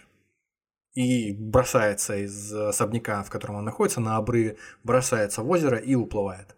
Его не могут догнать, он бежит, поднимает э, тревогу, значит, с этими, с э, какими-то друзьями, вот там, с крестьянами, с какими-то ищут, э, прочесывают окрестности, не могут найти. В результате отец от горя тоже умирает из-за того, что вот только что у него и сын умер, и жена до этого умерла, и этот значит, друга потерял его, его сын. Сын тоже там что-то чуть ли не тронулся умом. И воспитанница, которую он очень сильно любил, тоже умирает. И все насильственные uh-huh. смерти. В общем, отец слег и, и, и умер тоже. Он на могиле этих всех своих родственников клянется, что теперь он посвятит всю свою жизнь охоте за этой тварью. Мораль. Подожди, подожди. выслеживает эту тварь, продолжает каким-то образом э, ее искать, ну, в общем, время от времени узнает каких-то людей в деревнях каких-то там по Европе, по диагонали, через всю Европу прет. Э, а он представляет, как он ее убивать собирается? Он с каким-то оружием, с, какой-то, с каким-то ружьем, mm. там, с пистолетом. В общем, как смог вооружился, но особо не задумываясь о том, что он будет есть, что он будет пить, он просто в состоянии эффекта движется за ним. Куда-то в Россию они припираются, куда-то в район, ну, в район Архангельска куда-то. Тот, соответственно, монстр время от времени подбрасывает ему каких-то кроликов, какие, и какую-то, чтобы он там питался, потому что он ему мол, в дьявольской такой вот своей манере он с ним играет. Он ему оставляет записочки какие-то нацарапанные на камнях, в лесу, там на деревьях какие-то, что, мол, в правильном направлении двигаешься. Он может там перекусить, вот там кролик тебя задушенный лежит, mm-hmm. то все, потому что, ну, мне не интересно так просто тебя отпустить или там просто с тобой схватиться здесь в лесу. Мне хочется, чтобы ты страдал. Потому что я столько страдал из-за тебя, создавшего меня. Это там описываются как-то его мысли или тебе так кажется? Нет, нет, нет.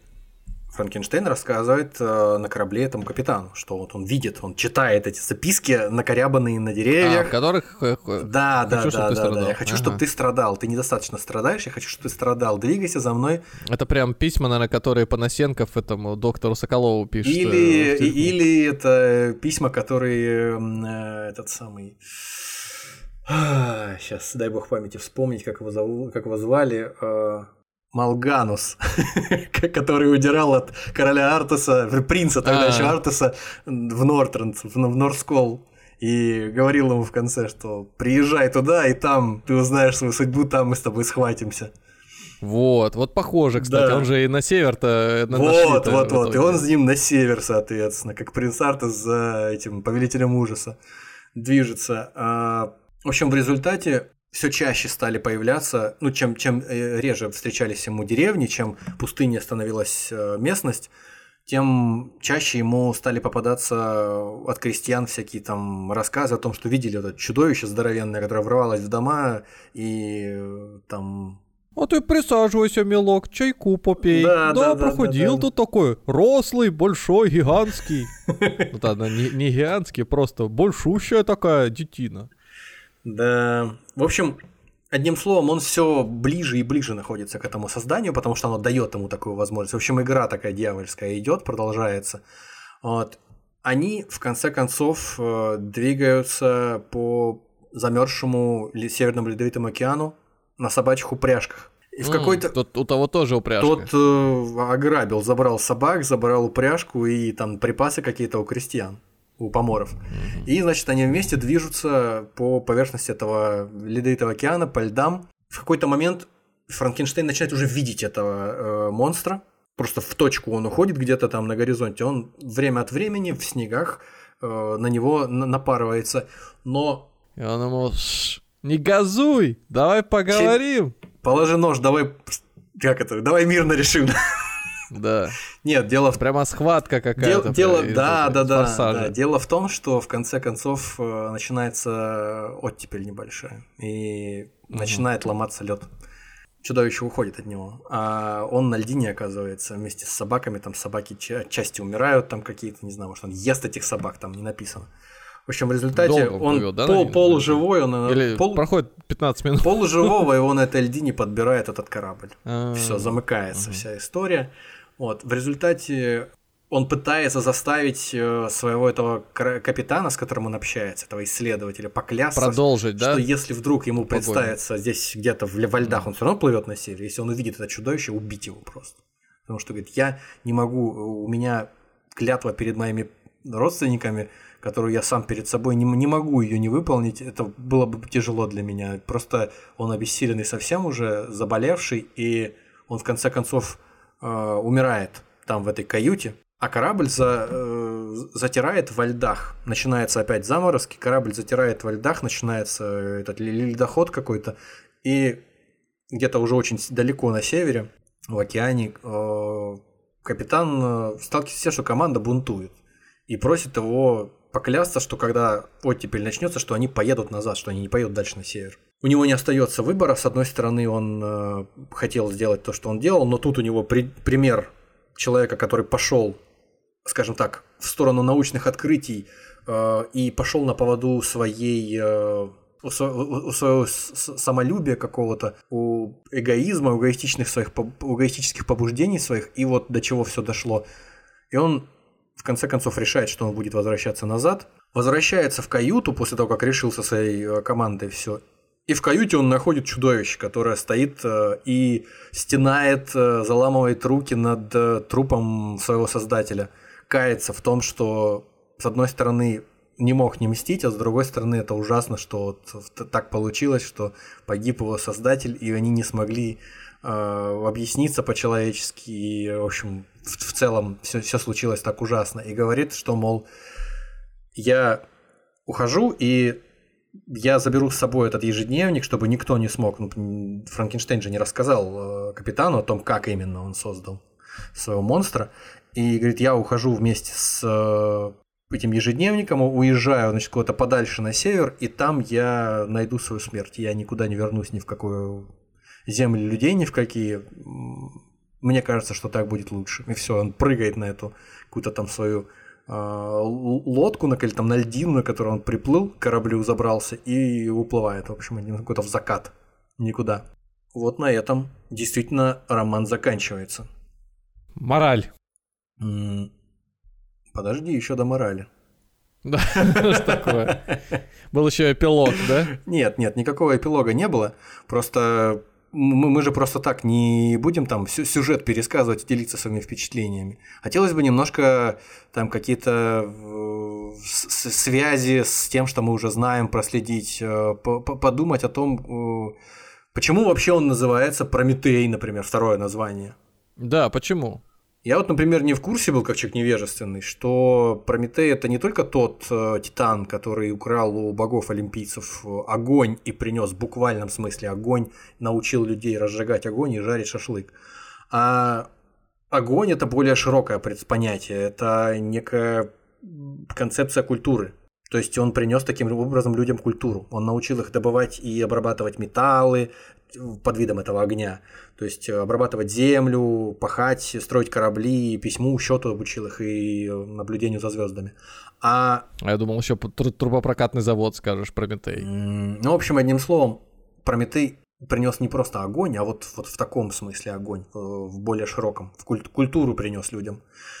И за это, естественно, он пострадал. За это он что-то в районе десятков тысяч лет, буквально всю героическую эпоху, как известно, прикованный э, к, скале на Кавказе, страдал от того, что специально обученный орел каждый день ему выклевывал внутренности, это все отрастало. Столовая гора. Да, да, да. Столовая гора, буквально столовая для орла. Орел приезжал каждый день на, на обед туда.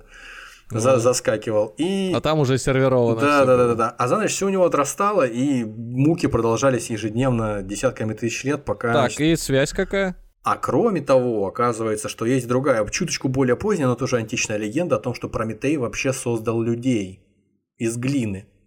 Замесил и создал людей, а потом Афина вдохнула в них жизнь. То есть он не просто человек, который, э, то есть э, титан, который принес э, людям культуру, свет истины им принес, а он еще и вообще их создал. А здесь такой вот искаженный образ Прометея, современного, как значится в названии, который вроде как изначально планировал сделать то же самое, хотел пользу людям принести, с одной стороны, своим открытием, а с другой стороны он хотел людям ну, то есть спасение от смерти, от, э, от старости, а с другой стороны он хотел вот э, эгоистические свои какие-то мотивы удовлетворить, чтобы ему новая раса этих э, существ поклонялась как божеству. Вот и до чего все это довело. Ну и, естественно, вот его страдания, которые он перенес, э, Виктор Франкенштейн, после того, как создал это существо, они похожи на то, что переносил Прометей в каком-то смысле. То есть он страдал, и это длилось довольно долго. Вот, то есть э, вот вся прометеистость.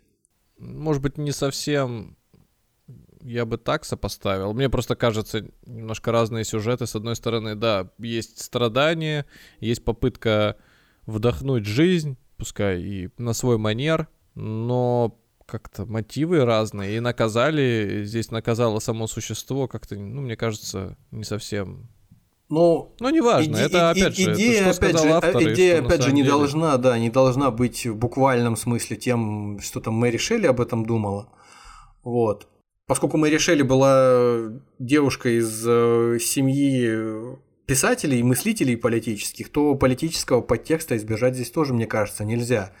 А, поскольку она имела доступ, как мы уже говорили, к работам своих родителей, к их э, концепциям каким-то, к обществу, в котором они общались, то она очевидным образом вдохнула в какие-то какие идеи из тех, э, которыми она обладала, в этот роман во множестве. Но в плане политическом вот я, например, услышал, когда готовился, такую концепцию, такую интерпретацию. А, поскольку роман написан в 1816, точнее, опубликован, начат в 1816, опубликован в 1818, за, там, грубо говоря, 15 лет до этого произошла Гаитянская революция. Это первое государство Карибского бассейна, которое стало свободным от э, рабства на Гаити взбунтовались рабы э, негритянские и сбросили французскую колониальную значит, зависимость. Стали сами жить своими законами. Наполеоновские солдаты не смогли э, вернуть порядок, восстановить. Ну и сама французская революция тоже совсем недавно произошла. То есть э, буквально там около 20 лет назад это все случилось. И нельзя было не, не связывать роман тем людям, которые его прочли, не вкладывать в него какие-то смыслы свои. Революция она привела к, ну, по-своему понимаемой демократии, буржуазной демократии, но все-таки демократии, не для всех. То есть к свободе, равенству и братству. А Франкенш... чудовище Франкенштейна это такая очень демократичная тварь, потому что он так или иначе собран из э, трупов совершенно разных людей, из убийц, да. из людей и каких-то там свободных профессий, из, э, возможно, даже каких-то аристократов.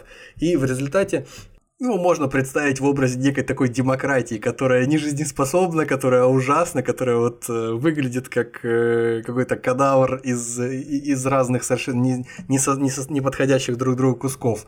Кроме того, в буквальном смысле... Ну, это вот так, такие вещи, это когда уже вот, настоящие мастодонты берутся своего это... дела, литераторы. Дело в чем? В буквальном смысле э, люди, которые в газетах э, обсуждали э, в той же Америке, или в, в колониях там европейских в Африке освобождение рабов, глядя на революцию, глядя там на французскую, на это гаитянское восстание, на всякие бунты, которые устраивали против э, своего руководства фабричные заводские рабочие, требуя прав, прав голоса на, на выборах. Люди которые не хотели, которые этому противостояли, они описывали вот концепцию э, того, что они вот дадут сейчас избирательные права или свободу рабам, как вот э, освобождение Франкенштейна, освобождение вот такого вот чудовища, которое вы своими руками сейчас создаете, а что из этого получится, ну, только самое все, все самое ужасное исключительно. Я вот читаю, что гаитянское восстание в 803 году да.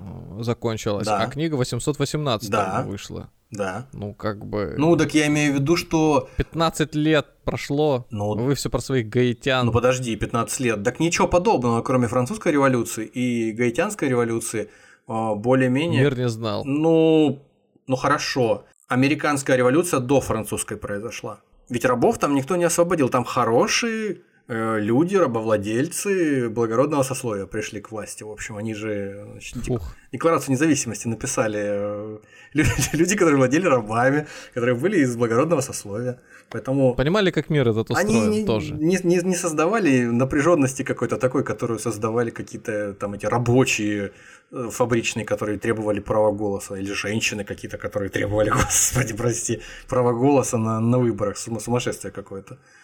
В общем, как, в общем, как ни крути, есть какой-то э, возможность существует провести параллель между социальным экспериментом революционным и э, биологическим экспериментом по созданию Франкенштейна. А я, вы знаете, да. когда вы начали говорить про то, что э, там, потом вышел Джекил и Хайд, я, видимо, загрузил себе это в голову и пришел к, к заключению, что возможно, и не было никакого чудовища на самом деле, что он сам и был этим, сам, этим монстром, и то есть это какая-то, какой-то бойцовский клуб получается. Ну вот да, про бойцовский клуб то же самое можно сказать, что это своего рода какой-то э, Хайд, который отделился от Джекила, или это какой-то монстр Франкенштейна, который там не сознательными усилиями был создан, а вот сам по себе появился, самозародился. Ну, он просто пошел по другому сценарию, по ну, другому да, пути, да, но да. тоже само самоуничтожением где-то занимался. Саморазрушением, и, да, и агрессией. Ну, то есть, не, в конечном же, счете он, не, правда, не, нашел себя. Не клуб филателистов был создан, а бойцовский клуб да. все-таки. Вот. Ну, даже если человек сознательно не вносил такой смысл в свое произведение, он не может быть свободен от тех концепций, которые он почерпнул из того, что он прочел. Как любой художник, который что-то делает, он может не осознавать, но э, воплощать э, какой-то дух времени, что ли, в своем произведении. Ну, опять же, это исключительно каждому решать самому, насколько это подходит вообще к э, описанию Франкенштейна, такие, такие вот параллели. Бегущий по лезвию. Я вот как-то mm-hmm. о нем тоже так не думал. Под, под таким углом. Там тоже много всякого, ну, всяких вещей связанных слушай, с... Э, на самом деле, вот как только ты начал рассказывать, и все повернулось в более, скажем так, не би-муви, а в художественном ключе пошло повествование. Даже философском, я... можно сказать. Я, я даже начал гуглить параллельно, кто был раньше. Сказки про Пиноккио или Франкенштейн. И оказалось, что там разница совсем небольшая. Не, не, ну, ну слушай, ну сейчас... сказки про Пиноккио это понятно, там более, более наивные вещи просто. Я же перечитал. Э, в принципе, любой сюжет, который мы сейчас будем разбирать, за что мы не возьмемся, естественно, если он там написан не в бронзовом веке, то, естественно, у него есть какие-то прототипы. Есть куча сказок там, э, в том числе и русская сказка есть классическая, классический сюжет в сборниках там филологов, собирателей сказок о глиняном мальчике, глиняшке, которого создали бабка с дедом бездетные, и он их всех сожрал. Сожрал бабку, сожрал деда, сожрал всю деревню, а в конце коза дереза какая-то там э, сказала ему, глиняшка, открой рот, я тебя запрыгну в рот, не утруждайся. Он открыл пасть, она разбежалась и в пузо ему своими рогами. Он лопнул, всех спасли. Идея того, что кто-то создает э, нечто похожее на человека, таких волшебных роботов, типа големов этих, да? Ну, типа того, да. Робот в фэнтези вселенной это голем, вот, э, который оживлен волшебством там и де- действует. У Гефеста помощники, которых он создал для себя, для, для того, чтобы они помогали ему в кузнице, потому что он хромой был, они тоже роботы фактически, они тоже там какие-то человекоподобные, но тем не менее они, они же без души и без собственного разума, и нет никакой драматургии за ними. Тут скорее мы говорим не о том, что это произведение в, в само по себе в своем вот этом сюжете какое-то экстраординарное, и такого ничего не бывало до этого. Естественно, было и много всякого подобного похожего, но насколько оно сложное, насколько оно сложно составное, и сколько там всякого всего намучено, накручено, и сколько там концепций философских и идей, э, в этом смысле оно по сравнению со всеми своими предшественниками, наверное, беспрецедентное, я, я бы так сказал. Подражателей, продолжателей, вольных, невольных тоже там безумное количество. Тот же Лавкрафт, у него есть история про э, монстра, который живет в параллельном мире, где-то в заброшенном замке, в лесу, и живет совершенно один. Читает какие-то книжки по книжкам, которые пылятся на полках, узнает о том вообще, как мир устроен. Залезает на крышу в башню куда-то, на самую верхнюю точку замка, открывает на чердаке дверь и попадает в наш мир. И в нашем мире он куда-то заходит в какую-то деревню, в деревне проникает, а там бал, значит, идет. И все разбегаются в бешенстве, в ужасе просто от него. Как вот как раз от чудовища Франкенштейна, от монстра, который впервые заходит в деревню. Тоже все бегут в ужасе, кто-то пытается там отбиваться, и он думает, блин, я зашел, какое-то чудовище, наверное, тут скрывается. И тут он оборачивается и видит это чудовище. И буквально, я не буду сейчас это все цитировать, это до бесконечности удлинит наш выпуск. А, кому нужно, тот найдет эти цитаты и сравнит. Э, то есть то, как описано у Мэри Шелли, э, то, как, э, как увидел Франкенштейн свое создание, и то, как описано у Лавкрафта в «Изгое», как он, значит, что он пережил, когда он увидел вот это чудовище, а в результате оказалось, что он увидел себя в зеркале. То есть это был какой-то гуль, который из параллельного мира какого-то прокрался, ну, полуразложившееся какое-то чудовище с отпадающими кусками кожи с лица, который попал в мир людей, пришел на этот бал, увидел себя в зеркале и чуть не помер со страху. И тут он все, все понял, вернулся назад и там еще до бесконечности это дело вспоминал. Есть еще Герберт Уэст реаниматор. Это тоже, тоже лавкрафтовская тема. Это буквально какой-то сумасшедший ученый, который оживляет трупы при помощи специальной субстанции, которую он им вводит разными способами, там оживляет мертвецов. Ну, вот такая вот. Да не, вот, честно говоря, вот про как раз таки. отсылки, которые каждый находит, и потом, ну, тут, по-моему, все очевидно. Оно там произведение масса, это собачье говорю, сердце, быть... да, да, да, голова профессора Доуэля. Кстати, ты в курсе, вот, знаешь, голова профессора Доуэля? Это русский фантаст Беляев написал такую историю про чувака. Да, да, слышал. Про чувака, который я на меня произвело впечатление, кстати говоря, в детстве, лет в 10 прочитал. Какая-то жесткая история вообще о том, как ученый, использовав э, своего научного руководителя, отрезав ему голову, то ли после смерти, то ли убив его, а, оживил эту голову отдельно, и она ему, эта голова, подсказывает дальше, как, как работу вести. В общем, он... Ну, конечно, надо диссертацию дописать. Да, да, да, да. Научником он его не перестает быть. Смерть это не, не, не причина переставать не, быть научным не, руководителем. Не дописывать, да, диссертацию, да. Да, или докторскую свою. Короче говоря, там такая же история. Там людям отрезают головы, пришивают к мертвым телам каким-то, людей оживляют, э, головы оживляют, э, в результате этого ученого обнаруживают и, и наказывают. Он довольно, довольно жуткие истории. Мы не будем говорить о собачьем сердце, все знают собачье сердце, все знают, чем все закончилось. Ну, то есть там буквальный, совершенно буквальная трактовка и там всякие антисоветские, анти-СССРовский сентимент там очевиден но вот всякие а, отсылочки совершенно понятные.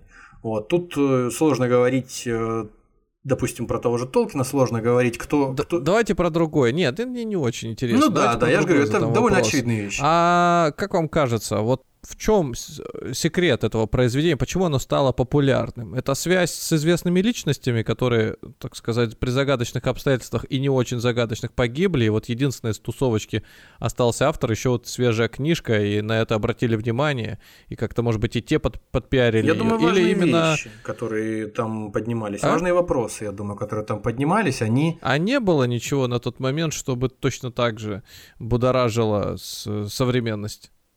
Насколько я знаю, это такой из, э, из готических романов, ну, один из наиболее известных, поэтому... Ну, единственное, что можно сказать, что, насколько я знаю, до первой половины 20 века, несмотря на существование Франкенштейна и на признание его ценности, на то, что он с самого начала публикации и продажи ею за копейки, за какие-то авторских прав, он хорошо продавался, угу. продолжал хорошо продаваться и дальше – она с него не сказать, что много зарабатывала, прямо скажем. Заработал, точнее.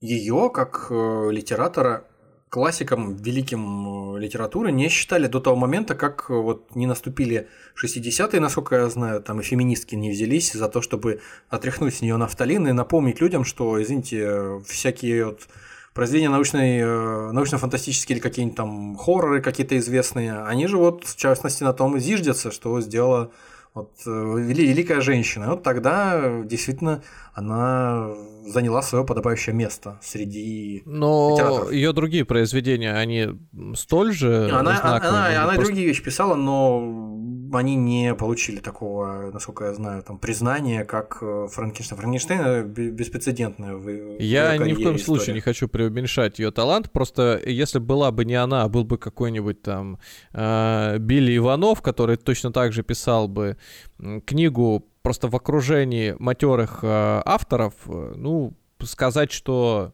это, ну, опять же, нельзя убрать скепсис просто так, не сказав, что повлияли на него тесное знакомство с э, важными людьми.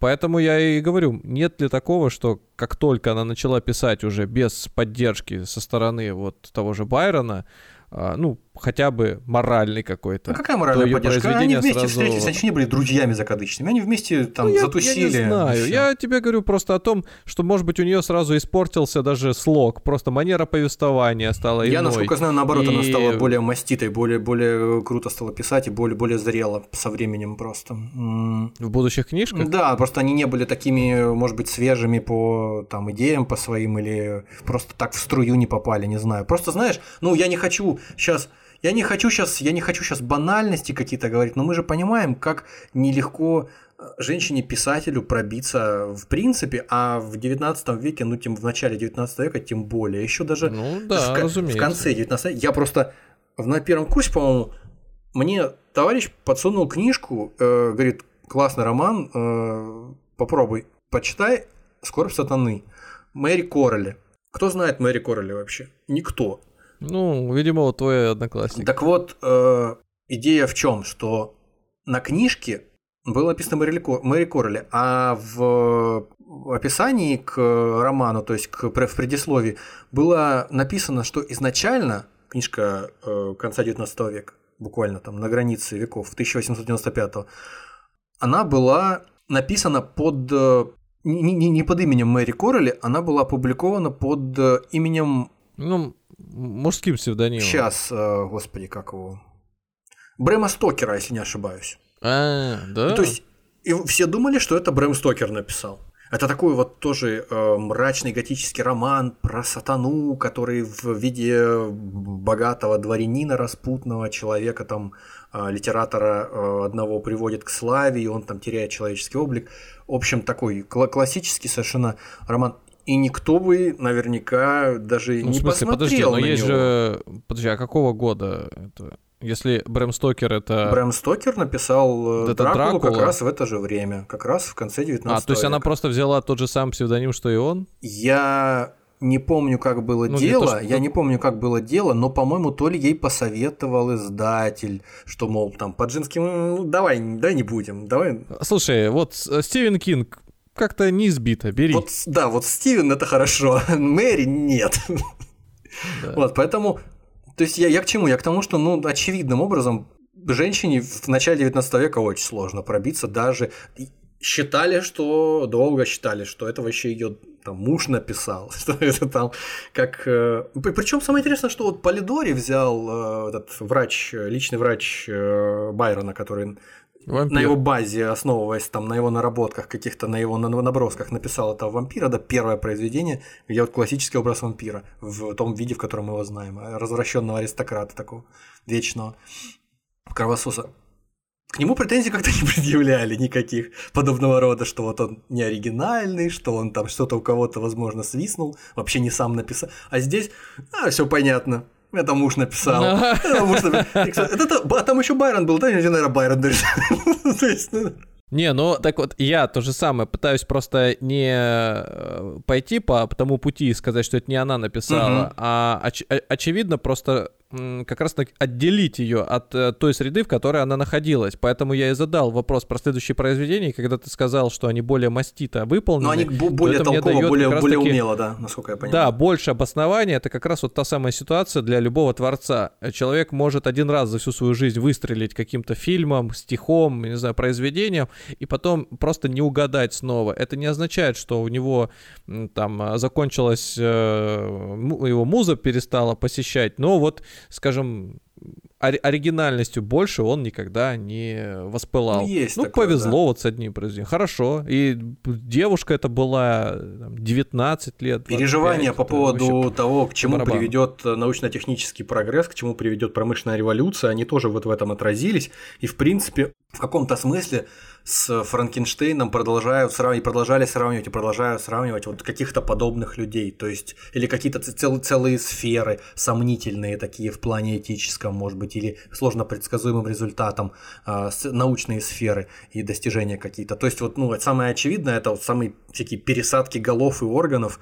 Э, может быть, кто не в курсе, в Советском Союзе в первые 50 лет там, 20 века очень много работ в этом отношении проводилось. Вообще трансплантология во многом обязана этим экспериментам советских ученых, которые вот этим известным там, да, собакам головы пересаживали, ну, то есть к собаке, которая со своей головой живет, дополнительную голову Вторую еще, голову. да, причем голову не отдельно, а с лапами, там, с пищеварительным трактом, короче говоря, одним словом экспериментировали, и в результате это помогло усовершенствовать науку и развить технологии пересадки органов людям и спасают жизни это теперь. Такой был Сергей Брюханенко или Брюхоненко, а также был э, гражданин как его по фамилии? Демихов, по-моему, да? Товарищ, какой гражданин? Давай, товарищ Демихов, да, Владимир Демихов, который вот как раз-таки пересаживал головы собакам, в, основном именно он. И причем он как раз был э, пионером трансплантологии, он и сердце там пересадил впервые в мире, и э, печень, и коронарное шунтирование первым сделал. Короче говоря, насколько я понимаю, насколько я знаю. Вот, и... Ну, это все, наверное, на первом курсе еще. Э, будешь смеяться, но он еще в 1937 году студентом-третьекурсником сконструировал и изготовил первое в мире искусственное сердце и вживил его собаке. Ну, не скажу, Ничего что собака себе. зажилась на белом свете, но два часа собака жила с этим сердцем. Знаешь, такой э, нормальный курсач такой на, на третьем, да, на третьем да. курсе. Вот это я понимаю, нормальная, да, исследование, работа. реферат и курсовая, да. Практическая работа, да. То есть, конечно, вивисекция, конечно, там жалко животных, но это спасает жизни людям. Это такой сложный вопрос, кто здесь Франкенштейн, кто здесь чудовище Франкенштейн. Я, кстати, наверное, потом, когда выпуск э, опубликуем, я через какое-то время выложу ссылку на небольшой фильм образовательный, он называется «Опыты по оживлению организма. 40 год». Это вот как раз советский э, фильм, который вот Сергей этот Брюханенко или Брюхоненко, он был продюсером. Там вот буквально все это, о чем я сейчас говорю, снимается. Не для слабонервных, конечно, но э, очень интересно. Там собаки эти, которые просто голова собачья лежит, и облизывается, глазками моргает, ушками поворачивает во все стороны, а дальше ничего нет. Собачья голова подключенная к системам э, энергообеспечения, короче говоря. Э, круг кровообращения замкнутый, все дела, сороковой год. В общем, там, там есть на что посмотреть. Рекомендую. Рекомендую ничего не есть. Два часа, как минимум, перед началом просмотра. Вот, ну, штука, как это говорят, посильнее, чем Фауст Гёте пока еще оживлять людей из мертвых, как Франкенштейн, не научились, но вот еще в 2017 году, опять же, якобы какой-то нейрохирург из Италии уехал в Китай, потому что в Китае не запрещено, и вроде как пересадил голову с трупа на труп. Ну, это, конечно, такое себе достижение. Вот, ну, как будто бы к нему уже даже в очередь стали люди там с э, спинальной мышечной атрофией, которые хотят э, решить свою проблему и пересадить голову на другое тело. Ну, как это будет реализовано, будет ли реализовано в ближайшее время, мы, наверное, узнаем. Если что-то такое случится, то это будет сенсацией совершеннейшей. Конечно, такого человека будут называть, я уверен, будут называть Франкенштейном или как-то еще, сто процентов, где-то там в газетах, в газетных э, передовицах. Тут, конечно, можно до бесконечности перечислять всякие отсылки, всевозможные там опенгеймеры со своими э, бомбами, искусственный интеллект, который тоже сравнивают с в чудовищем Франкенштейна, потому что ну, непонятно, к чему все приведет и до какой степени это э, действительно повлияет на нашу жизнь, изменит ли ее и будет ли в действительности настоящий искусственный интеллект э, создан в ближайшее время, никто не знает. Ну, сложно откреститься от, э, от каких-то вот таких вот связей. В каком-то смысле, такая скользкая тема, в каком-то смысле мне кажется, что ощущения, которые испытывали люди вот эти вот в романе по отношению к Франкенштейну, самого создатель, ну точнее к чудовищу Франкенштейна, и его создатель сам Франкенштейн, и все люди, с которыми он сталкивался. Это такая очень человеческая штука, когда это не только эффект зловещей долины, а в принципе просто что-то, что связано с модификациями тела. Это всегда вызывает какие-то вот э, вопросы, всегда вызывает отторжение ну, очевидным образом тут нельзя не вспомнить э, коррекцию пола, не, не только гормональную, но и хирургическую, какие-то операции, связанные там с э, другими ментальными проблемами, которые, ну, то есть не, необходимо провести для того, чтобы человек пришел, да просто хотя бы операции хирургические, которые, ну, косметические какие-то, да, пластическая хирургия, когда человеку просто ну, не нравится ему, его никто не, не спрашивал, нравятся тебе, не нравятся такие гены. Вот он родился с ними, там нос не нравится, подбородок не нравится, что-то еще, и вот он угу. просто, не говоря уже, я же говорю, о более серьезных проблемах, которые человек как мне кажется, имеет право решать, э, решать самостоятельно, нужно ему это не нужно. И кто-то, конечно, говорит о том, что там и этика, мораль препятствуют таким операциям и все остальное. Но здесь с другой чаши весов э, стоит, гуманизм и э, какая-то свобода человеческая решать, распоряжаться своим телом самостоятельно и своей жизнью.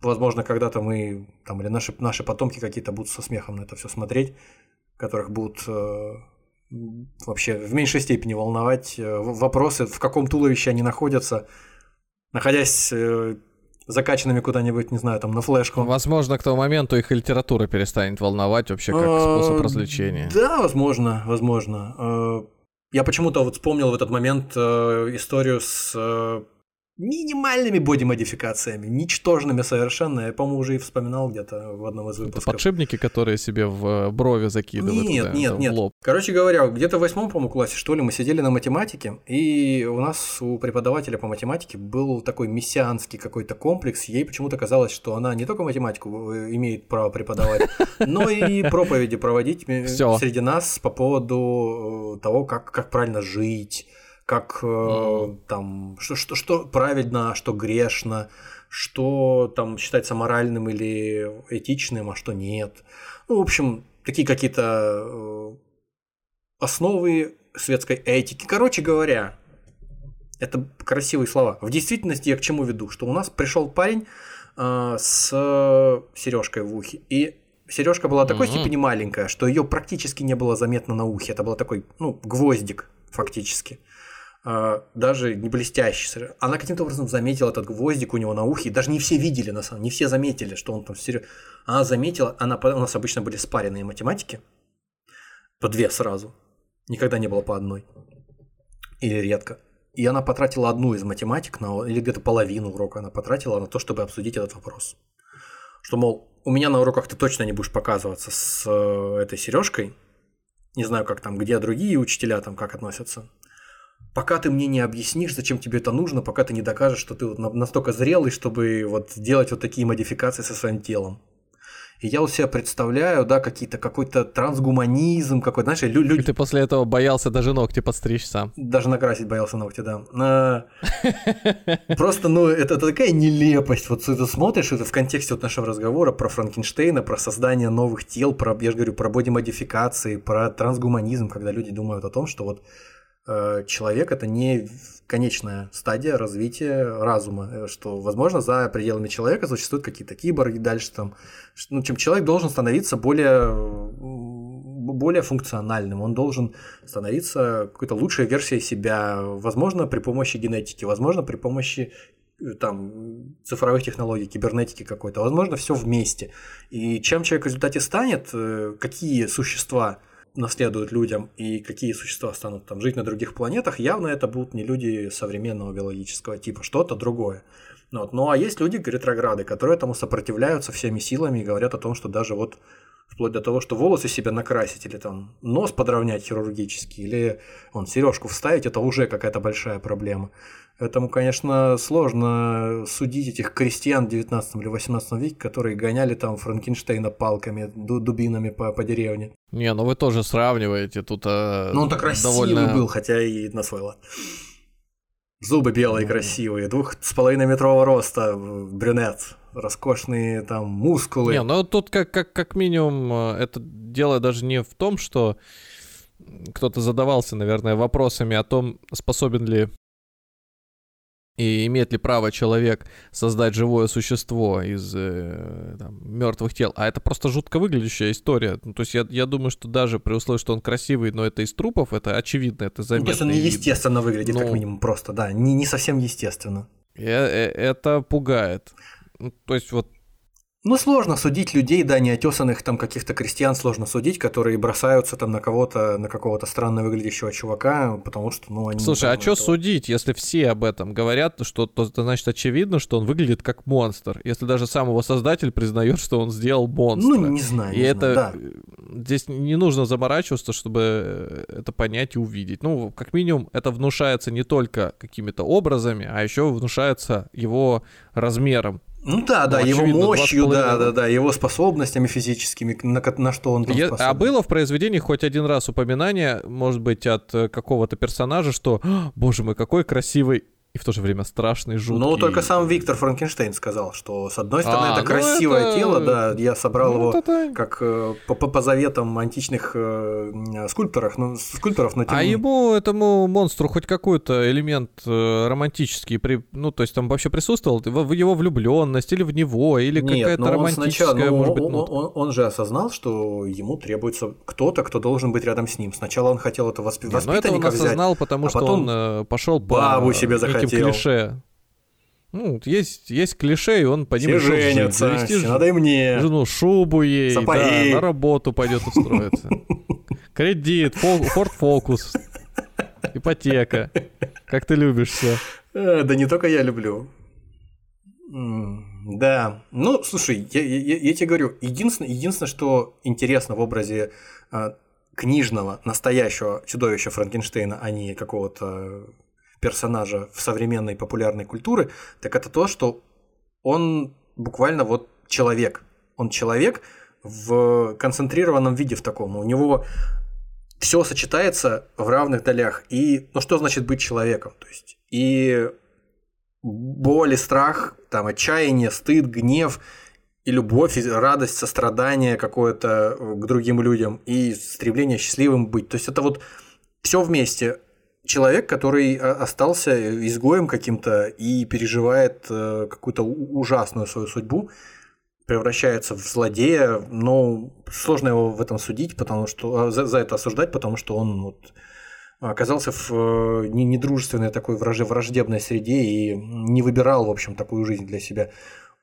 В этом отношении прям вот неожиданно раскрылась э, ну, чудовища, скажем так, знаешь, в ряду чудовищ каких-то классических из каких-то фильмов, из мультиков, там вампир Дракула, какой-то там оборотень, э, кто там, мумия какая-нибудь, там монстр из лагуны, значит, классические американские эти клише, знаешь, про, про чудовищ и через запятую там где-то Франкенштейн. Вот они обязательно, даже мультик, по-моему, такой есть, каникулы монстров или что-то, монстры на каникулах, вот там вот эти вот все. Да везде ну, да, есть это, образ, даже если, ну вот просто взять э, этого семейку Адамс, да, где да, да, да, он тоже фактически ну, Франкенштейна чудовище, да. Просто когда задали образ через этот фильм, каких он там, 30-х, 31-го года, да. Вот, то а, после этого просто это, он утвердился это в головах странно, каждого. я не, просто не думал, что до такой степени расходится с реальным образом, вот тем, который при, придуман был. Так и самое интересное, не, не существует никакого Франкенштейна, мы решили. Существует Франкенштейн, фильм 30-х годов, вот и все. А, а чудовище если... это демон, фактически демон в возвышенном смысле. Ну, это да. метущаяся, то это как вот демон у этого, у Врубеля на картине, или как у этого, у того, кого там, кто, кто, кто... Ты, кстати, знаешь, вот ты про, про Врубеля сейчас сказал, а вот и, именно так я его себе сейчас и представлял да, да? в голове. Вот, да, он, я тоже. Он, да, вот точно такой же, только не в синих штанах, а в пальто. Не, он, по-моему, там голенький, а не в штанах вообще сидит демон. Почему-то вот, почему-то вот, пока ты рассказывал, где он там бегал и метался, я вначале его представил, что он ростом 2,5 метра и даже весит 200 килограмм, то у меня все равно это, это не... Громоздкое чудовище толст... какое-то, да? Но он все равно тощий, мне кажется. Ну, стройный, да. Два с половиной... 2,5 метра это очень высокая величина. Ну, это просто, это просто рас... стройный и соразмеренный какой-то там со, э, Да, да, да, да. И вот мне показалось, что он такой довольно жилистый, сохшийся немного, и действительно по цветам что-то напоминающее вот этого демона. Слушай, это прям реально отличная вот я сейчас вот подумал, да, вот, что это хорошая действительно иллюстрация. Ну, длинные черные волосы, и плюс, все и плюс это. К тому, Слушай, да, и плюс к тому, а не, не было ли вдохновения? Ой, это, ну вдох... слушай, Лермонтов, Врубель, э, этот самый Рубинштейн, который оперу сделал по Лермонтовскому демону. Ну, это же люди, я не скажу, что это вторично, я не скажу, что это... Ну, по факту они просто были позже, и все. Они были позже, mm-hmm. поэтому, ну, конечно, да, они Байроном вдохновлялись. У Байрона тоже там э, в его стихах это ключевая там какая-то концепция, тот демонизм, это вот э, вдохновление Э, потерянным раем Мильтона, э, там, сатаной, который собирается ну, биться вот вста- с небесами. Встать, например, так э, в, те, в Третьяковке напротив э, демона и сказать, что там стоять вслух рассуждать, О что Франкенштейне. Вот вот выглядел Франкенштейн, со стороны могут подумать, что ты как, как, как минимум, э, ну, что-то не, в поряд... что-то не в порядке у тебя с головой. А, ну, они невежественные люди как... могут подумать, наверное. Ну, среди наших слушателей а, таких нет? Да. Еще на одну крупицу вежественности. Вежество, да? Веж... Не, ве... вежество, да? Вежество, да-да-да. А... Вежества. Мозгового вежества. Чудовище, короче говоря, кроме всего прочего, чудовище себе выбрало смысл жизни у людей, как у квинтэссенция всего людского в этом, человеческого в этом существе. Это вот смысл жизни, которого он не видит после того, как вокруг все его ненавидят и на его добро отвечают злом. Куда деваться, как быть? И нет возможности себя продлить э, в детях, там, допустим, и со своей этой подругой гипотетической. Вообще просто вот чем, как ему быть? Ну, он же не Скры... знает. Ну, понятно, но скрываться по лесам всю жизнь ему, наверное, не хочется, потому что он знает, он книжки читал, людей слушал, там, он знает, как вообще, примерно хотя бы, как может быть если все хорошо бы сложилось у него. Вот, и поэтому его смысл его жизни это вот эта какая-то жуткая месть, в которую он ударился. Превратить жизнь своего создателя в ад. Это такая вот, ну, бесконечная история, которая закончилась только со смертью его создателя. Угу. И у создателя тоже появился смысл жизни, который заключался в том, чтобы с ним расквитаться и его уничтожить. Хорошо это или плохо, но люди просто ищут смысл жизни всю жизнь, а эти нашли. Вот. Ну, надеюсь, если нас слушают какие-то творческие люди, что никогда их собственное произведение не обратится против них. Остается последний вопрос. А где Игорь? Кстати, да. Где Игорь? Ну, не, мне, честно говоря, меня он мало волнует, Этот... если ты сказал, что его не было, то... Панасенков как там. А, а, а где Владик или, или кто-то? Есть такая гифка с Панасенком или видео какое-то. А, а где Вадим? А? Так и я тоже. А где Игорь? А, после того, как э, вышла книжка, она стала популярной, и уже в 18 году она вышла, а в 1823 вышла пьеса, в которой все переначали. Мы решили, сказала, что в принципе пьеса неплохая, но вообще не похожа на, на то, что она э, написала. Вот, и вот в этой экранизации, там как раз, в смысле, в этой пьесе э, впервые появилась фраза вот эта «It's alive!» Он жив! И, mm-hmm. и, в общем, там появился впервые помощник у Виктора Франкенштейна Горбун Фриц. Он не был Игорем никаким. Вот, а дальше он появился по следом уже только через буквально вот целых сто лет, через э, больше, чем сто лет, в 1931, когда появился фильм э, Дуайта Фрая «Франкенштейн», э, классический. И вот там, там появился, причем нет, там тоже был Фриц, тоже, тоже Горбун Фриц. Вот, а, я смотрю, а, этого, а Игорь, Борис Карлов. А Игорь... Вот он, и сын Франкенштейна. А Игорь уже в каком-то из продолжений, в 39-м году, э, сын, да, Франкенштейна, сын Франкенштейна. Там появился уже не, да. не Фриц, а Игорь. Или Игорь.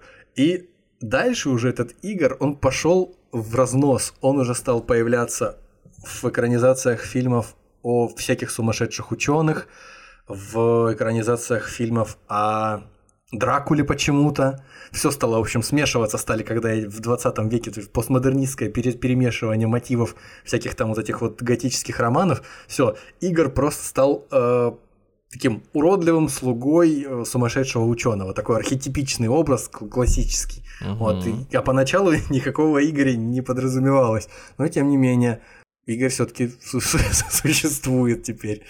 Ну, как бы Игорь это меньше. И из всего, о чем сегодня хотелось бы говорить, но о нем забывать тоже не стоит. Почему же? Почему же нам надо забывать Игоря? Игорь, кстати говоря, возможно, тоже считал, что он важное существо какое-то, да, вот в этой экранизации, что он важное дело делает, как, лаборант. Как, как картинку, видимо, из, да, это из фильма «Сын Франкенштейна», и там довольно уютненько спит Франкенштейн, еще, видимо, не оживленный, у него такое теп теплое желтое одеяло, пуши плюшевое какое-то пушистое. Да. И вот, э, по-моему, справа как раз там Игорь. Под, ну... Подтыкает ему одеяльце или подушечку поправляет. Причем я в моменте не могу даже понять, кто из них Игорь. Эту картинку, не знаю, там в комментарии, ну, может быть, к выпуску и, как раз. И, и, Игорь в зеленом, по-моему. По ощущениям справа, да. Игорь в зеленом, хватает за... а Виктор слишком красивый просто, слишком прилизанный, слишком... Ну и он руками держится за аппарат, который сейчас будет оживлять. Ну там какой-то гиперболоид, гиперболоид инженера Гарина там у него какой-то, да. Сейчас будет стегать электричеством его. Ну зацените, в каком стильном икеевском одеяльце укутан э, в сын Франкенштейн. Потом вот это икеевское одеяльце пошло на костюмы для этих самых, для стражей ночного дозора, судя по всему. Да, на плащи. Для... На плащи, да. Вот такая ну история. Что, заканчиваю. Что, что думаете? Что скажете? Да я что думаю, я уже намолотил столько за этот выпуск, что у меня уже и мыслей-то как таковых нет. Ну, понятно, красивый архетип получился для любых фантазий, которые только хотите. Берите за основу э, хоть э, лепку из глины, хоть строгание из дерева, хоть из э, этих NFT составляйте для хоть себя. Хоть создание атомной бомбы. Будет вам в кошмарах являться. Да вообще по барабану просто берете констру... хоть из конструктора Лего. Э, по-моему, даже, по-моему, даже есть такая, как, как, какой-то синдром такой, чуть ли не психологический, э, комплекс Франкенштейна или что-то, синдром Франкенштейна. Это когда э, что люди, люди что-то создают, это ученые какие-то создают в своей сфере какую-то такую прорывную технологию, и вот опасения, связанные с тем, что эта технология принесет вред, что она к худу, а не к добру, вот это вот то ли симптомы такие, вот то, это то ли комплекс Франкенштейна, то ли синдром Франкенштейна, что-то такое. То есть я, например, себе картошечку пожарю и буду бояться, что она меня уничтожит. Ну, это как у этих самых, у, в мультике Черный плащ э, там был, или где там был, Реджинальд Бушрут, э, который да. картошку оживлял, здоровенную, людо, людоедскую картошку какую-то. Ну, если такая картошка, то, конечно, опасно. Вот, кстати, Реджинальд Бушрут, он тоже архетипичный образ э, Виктора Франкенштейна, потому что он оживлял, по-моему, тоже при помощи электричества эту картоху постоянно всякое. Но он, он и себя-то изначально превратил, там у него немножко другой В общем, сумасшедший ученый такой вот.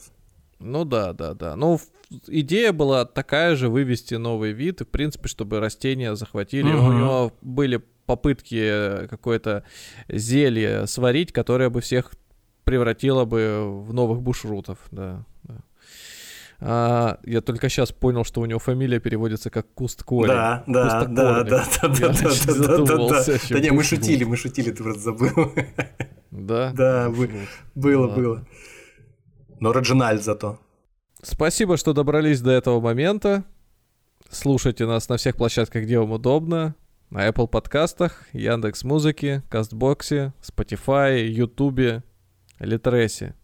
До свидания. Если вам нравится то, что мы делаем, поддержите нас на бусте. Всем доброго.